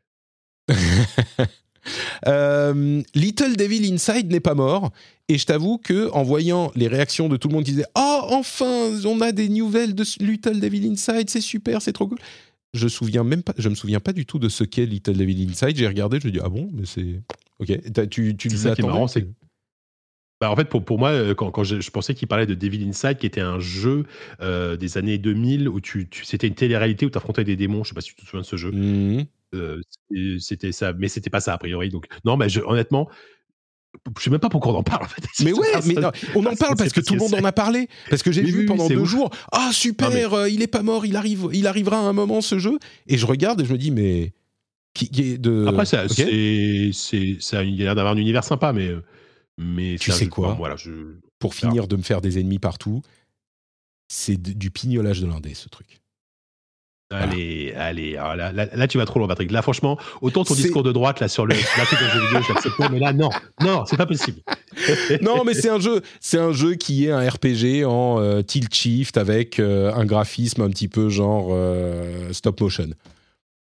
Ok. Ouais, ouais. Bon, alors peut-être qu'on en sait plus. hein, je suis méchant, mais sûr, sur le trailer, ça me dit, j'ai pas l'impression. Il a un look particulier, c'est sûr. Mais du coup, bon, non, je- j'en sais rien. Ça se trouve, il est très bien. Je, je fais, je fais chier pour le principe. Euh, Kemuri, par contre, alors un truc qui m'a parlé. Euh, tu te souviens de ce qu'est Kemuri? Euh, pareil, j'ai découvert le truc en regardant le conducteur, donc non, je sais plus. C'est le premier jeu de Unseen, le studio, le nouveau studio, enfin le studio de euh, Ikumi Nakamura, euh, qui est célèbre parce qu'elle a fait la, pitre euh, au, à l'E3 et au Game Awards, euh, et qu'elle est accessoirement une développeuse vétéran de l'industrie japonaise. Et autant en regardant le premier trailer, je me disais, oh peut-être, pourquoi pas, ça a l'air intéressant. Autant avec ce Dev Diary, ce carnet de développeurs, bon sang, qu'est-ce que j'ai envie de jouer à ce jeu? Ou en tout cas d'en savoir plus. Euh, c'est un jeu qui est donc dans un environnement urbain japonais, très très japonais, avec euh, du folklore japonais, des sortes de ninjas des temps modernes, et une équipe de développement hyper euh, diverse, avec des gens de plein de pays différents. Et, enfin, je sais pas, mais la, réalisation, je sais pas qui a ré- réalisé ce carnet de développeurs, mais c'est des génies. J'adore cette équipe maintenant. Je suis devenu un fan de Unseen, le studio, alors qu'ils sortent de nulle part, j'ai vu six minutes sur leur truc. Quoi. C'est, et, et du coup, on va bien pouvoir me dire que euh, autant euh, Little Devil Inside, c'est du pignolage d'indé. Moi, c'est du pignolage de euh, Japon. De, parce de, que de Weeb, de, de mais Taku, ouais. complètement, complètement, complètement. Bon, le jeu a l'air vraiment très cool. Enfin, l'ambiance du Ouais, jeu. a c'est- beau, hein, le, Mais- le- le style visuel et tout est stylé. ouais. Mais c'est quoi? C'est un jeu d'action C'est un quoi, comme style de jeu? D'accord, ok. Genre, t'es, une sorte Ah de oui. ninja des temps modernes euh, qui se balade dans, le, dans Tokyo et quand tu fais ton petit signe genre de télé, de framing, de, de réalisateur, tu peux voir des trucs, le monde caché des euh, bakemono ou des, euh, tu vois, dans le, dans le monde et tu dois les combattre et, euh, et c'est l'animation, le, le, le, le- le style néon, enfin bon, c'est, c'est fou quoi ce jeu. Bref, pignolage de Weeb, j'assume complètement. Euh, bon, il y a Call of Duty qui va arriver sur smartphone en mars. Euh, Call of Duty King- Warzone. Oui, Warzone, Warzone, tout à fait. C'est déjà Call of Duty, oui. Kingmaker, c'est un jeu où tu joues un. C'est H, euh, Army of Darkness. Tu joues un. Attends, attends, je, peux, je, peux, je peux juste raconter le trailer parce que franchement, c'est génial parce que en fait, au début, les, les, les, 20, les 15 premières secondes, tu vois euh, des armées qui se battent, euh, tu vois voilà des, des grosses euh, des grosses armées. Et tu te dis bon bah c'est un c'est un jeu à la à la Kingdom Come ou à la à la ah j'ai un autre jeu en, tête- en tête mais Ouais. je sais bref. Et au bout de, au bout de 20 secondes, T'as une voiture, une énorme voiture qui débarque et qui défonce tout le monde dans la, dans- qui défonce l'armée. Les, armures volent, c'est n'importe quoi. Et juste après, tu vois un, mec en TPS avec un fusil à pompe qui tire sur les. Et t'es là, tu te dis mais qu'est-ce quoi? Qu'est-ce que c'est que ça? Alors franchement, franchement, le trailer est super fun. Après, soit c'est un chef-d'œuvre et ce sera le Gotti, soit c'est un jeu à gimmick pour streamers et euh, tu, ils vont, les, streamers vont y jouer deux heures et, on l'aura oublié juste après. Mais, franchement, le trailer, il est, il est rigolo. Il est rigolo. Et, tu sais, le titre Kingmaker, c'est genre, est-ce que tu, l'idée, c'est vraiment, tu es un euh, soldat moderne avec ton armement moderne, et donc tu vas essayer vraiment euh, stratégiquement d'influencer les conflits euh, médiévaux dans un, dans un jeu de stratégie intéressant. Et du coup, toi, tu vas être sur la carte, genre le, le, le, le comment dire, l'envoyé divin qui va faire euh, basculer la bataille parce que tu arrives avec tes fusils à pompe et tes lance-grenades. et il y a un layer stratégie et tes fusils de sniper, tout ça. Ou alors, effectivement, est-ce que c'est que bon bah tu t'amuses en, en bah, C'est ça. En fait, ce, que tu décris là, et c'est le jeu, c'est le jeu que j'ai oublié, c'est Mountain Blade. Tu t'es dit, est-ce que c'est un jeu à la mmh. Mountain Blade avec de la stratégie et tout? Honnêtement, je pense que c'est juste un jeu d'action débile, un concon. Euh, après. Euh, et peut-être que ça va être un jeu multi, j'en sais rien, tu vois. Ce serait marrant qu'il ce soit un jeu multi, euh, genre chevalier versus versus gros bourrin, tu vois, enfin versus Gatling, quoi je sais pas. en mmh. tout cas, le trailer fait son effet. Après, il faut derrière que ce soit un, un jeu, simplement. Quoi. Voilà. Vous pouvez le wishlister sur Steam. Euh, il y a euh, Sifu, on en parlait tout à l'heure, qui est sur le PS Plus, 3 euh, millions de ventes. C'était un super jeu que j'ai beaucoup aimé. Vous pouvez aller y jouer si vous, avez, si vous êtes abonné au PS Plus. c'est un jeu PS Plus pour mars. Et on a les premières images de Borderlands, le film. Et vous savez quoi? Mmh. Ça a l'air pas mal. Enfin, ça a l'air Borderlands. Après, il faut aimer Borderlands. Mais pas mal, non? Je sais pas. Je suis, ah. disons que, franchement, j'aime Borderlands, j'aime bien, euh, j'aime bien, j'aime bien le gameplay, j'aime l'univers, j'assume aimer l'humour euh, concon de Borderlands, mm. mais en film, je sais pas si ça va marcher. Mm. Euh, et, ce côté Mad Max, Mad Max avec des proutes, tu vois, c'est.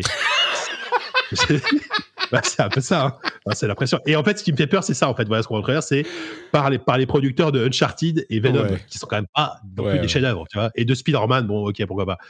Donc, je vraiment je et bon il y a Jamie Lee Curtis que j'aime bien il y a Kate Blanchett ok le casting est sympa mais euh, au mieux ce sera un truc concon et un peu un peu défouloir ce, qui, ce qui de toute façon ce qui est, ce qui ce qui est déjà Borderlands hein.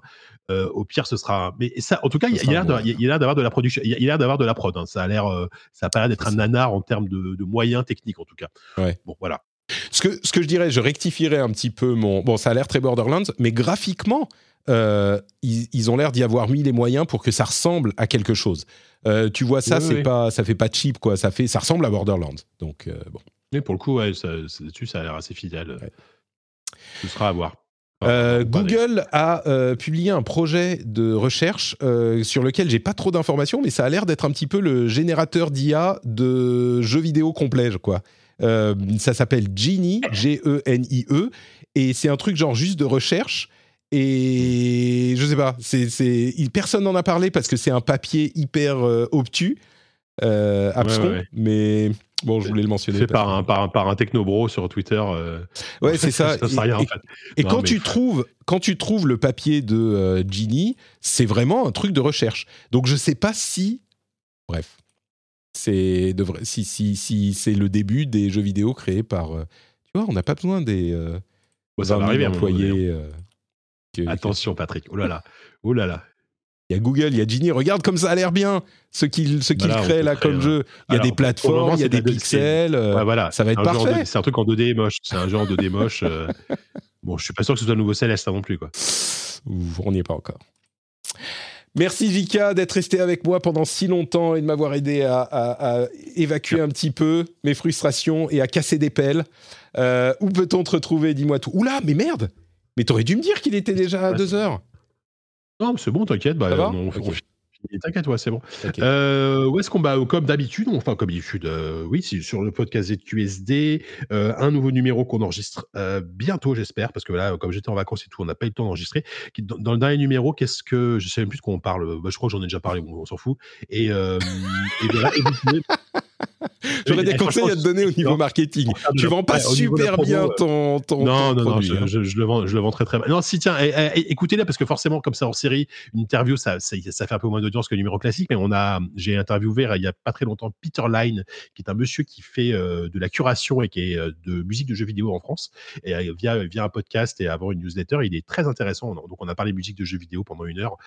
C'est une interview qui est sortie bah, juste avant notre numéro classique et, et voilà. Donc, euh, donc voilà. Et le prochain numéro, je pense que euh, parce que figure-toi que je vais aller, je vais assister à la cérémonie des Pégases la semaine prochaine. J'ai mon Oh. accréditation. Et je- donc je vais mettre un costard et j'y vais avec Kevin en plus. Donc on va essayer de faire un petit débrief. euh, je pense qu'on va parler des Pégases et de probablement faire des interviews sur place. Donc je pense que le prochain numéro, euh, je parlerai des Pégases. Magnifique. Merci Jika. Pour ma part, vous savez, c'est notre Patrick un petit peu partout. Vous avez notrepatrick.com pour les liens. Enfin bref, vous connaissez patreon.com slash rdvjeux. Euh, on verra si je suis là, si on est là la semaine prochaine. A priori, oui, hein, Jika. On a pris rendez-vous, euh, on a réservé la tout table, eh, tout ça. franchement, même si t'es pas là, moi j'y serai. Je fais un podcast tout Très seul, c'est pas grave. et voilà. Super. Merci à tous. On se donne rendez-vous très vite. Bisous. Ciao.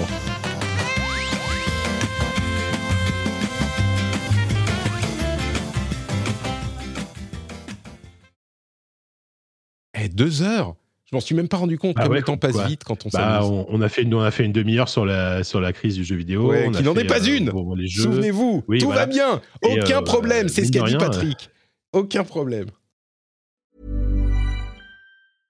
Hi, I'm Dory Shafrir, And I'm Kate Spencer. and we are the hosts of Forever 35. And today, we're talking about Club Med, the best all inclusive getaway for families. Today, Club Med has nearly 70 resorts worldwide, from beachside resorts in the Caribbean and Mexico to magical locations in the Maldives and Morocco to ski resorts in the mountains from Canada to the Alps. Between their all inclusive family programming, wellness offerings, land and water sports, and their French heritage inspired food and drink offerings, Club Med is the best way to elevate your family getaway, no matter which location you're at. To learn more, visit clubmed.us. Join us today during the Jeep Celebration event. Right now, get 20% below MSRP for an average of 15178 under MSRP on the purchase of a 2023 Jeep Grand Cherokee Overland 4xE or Summit 4xE. Not compatible with lease offers or with any other consumer incentive offers. 15,178 average based on 20% below average MSRP from all 2023 Grand Cherokee Overland 4xE and Summit 4xE models in dealer stock. Residency restrictions apply. Take retail delivery from dealer stock by 4 1. Jeep is a registered trademark.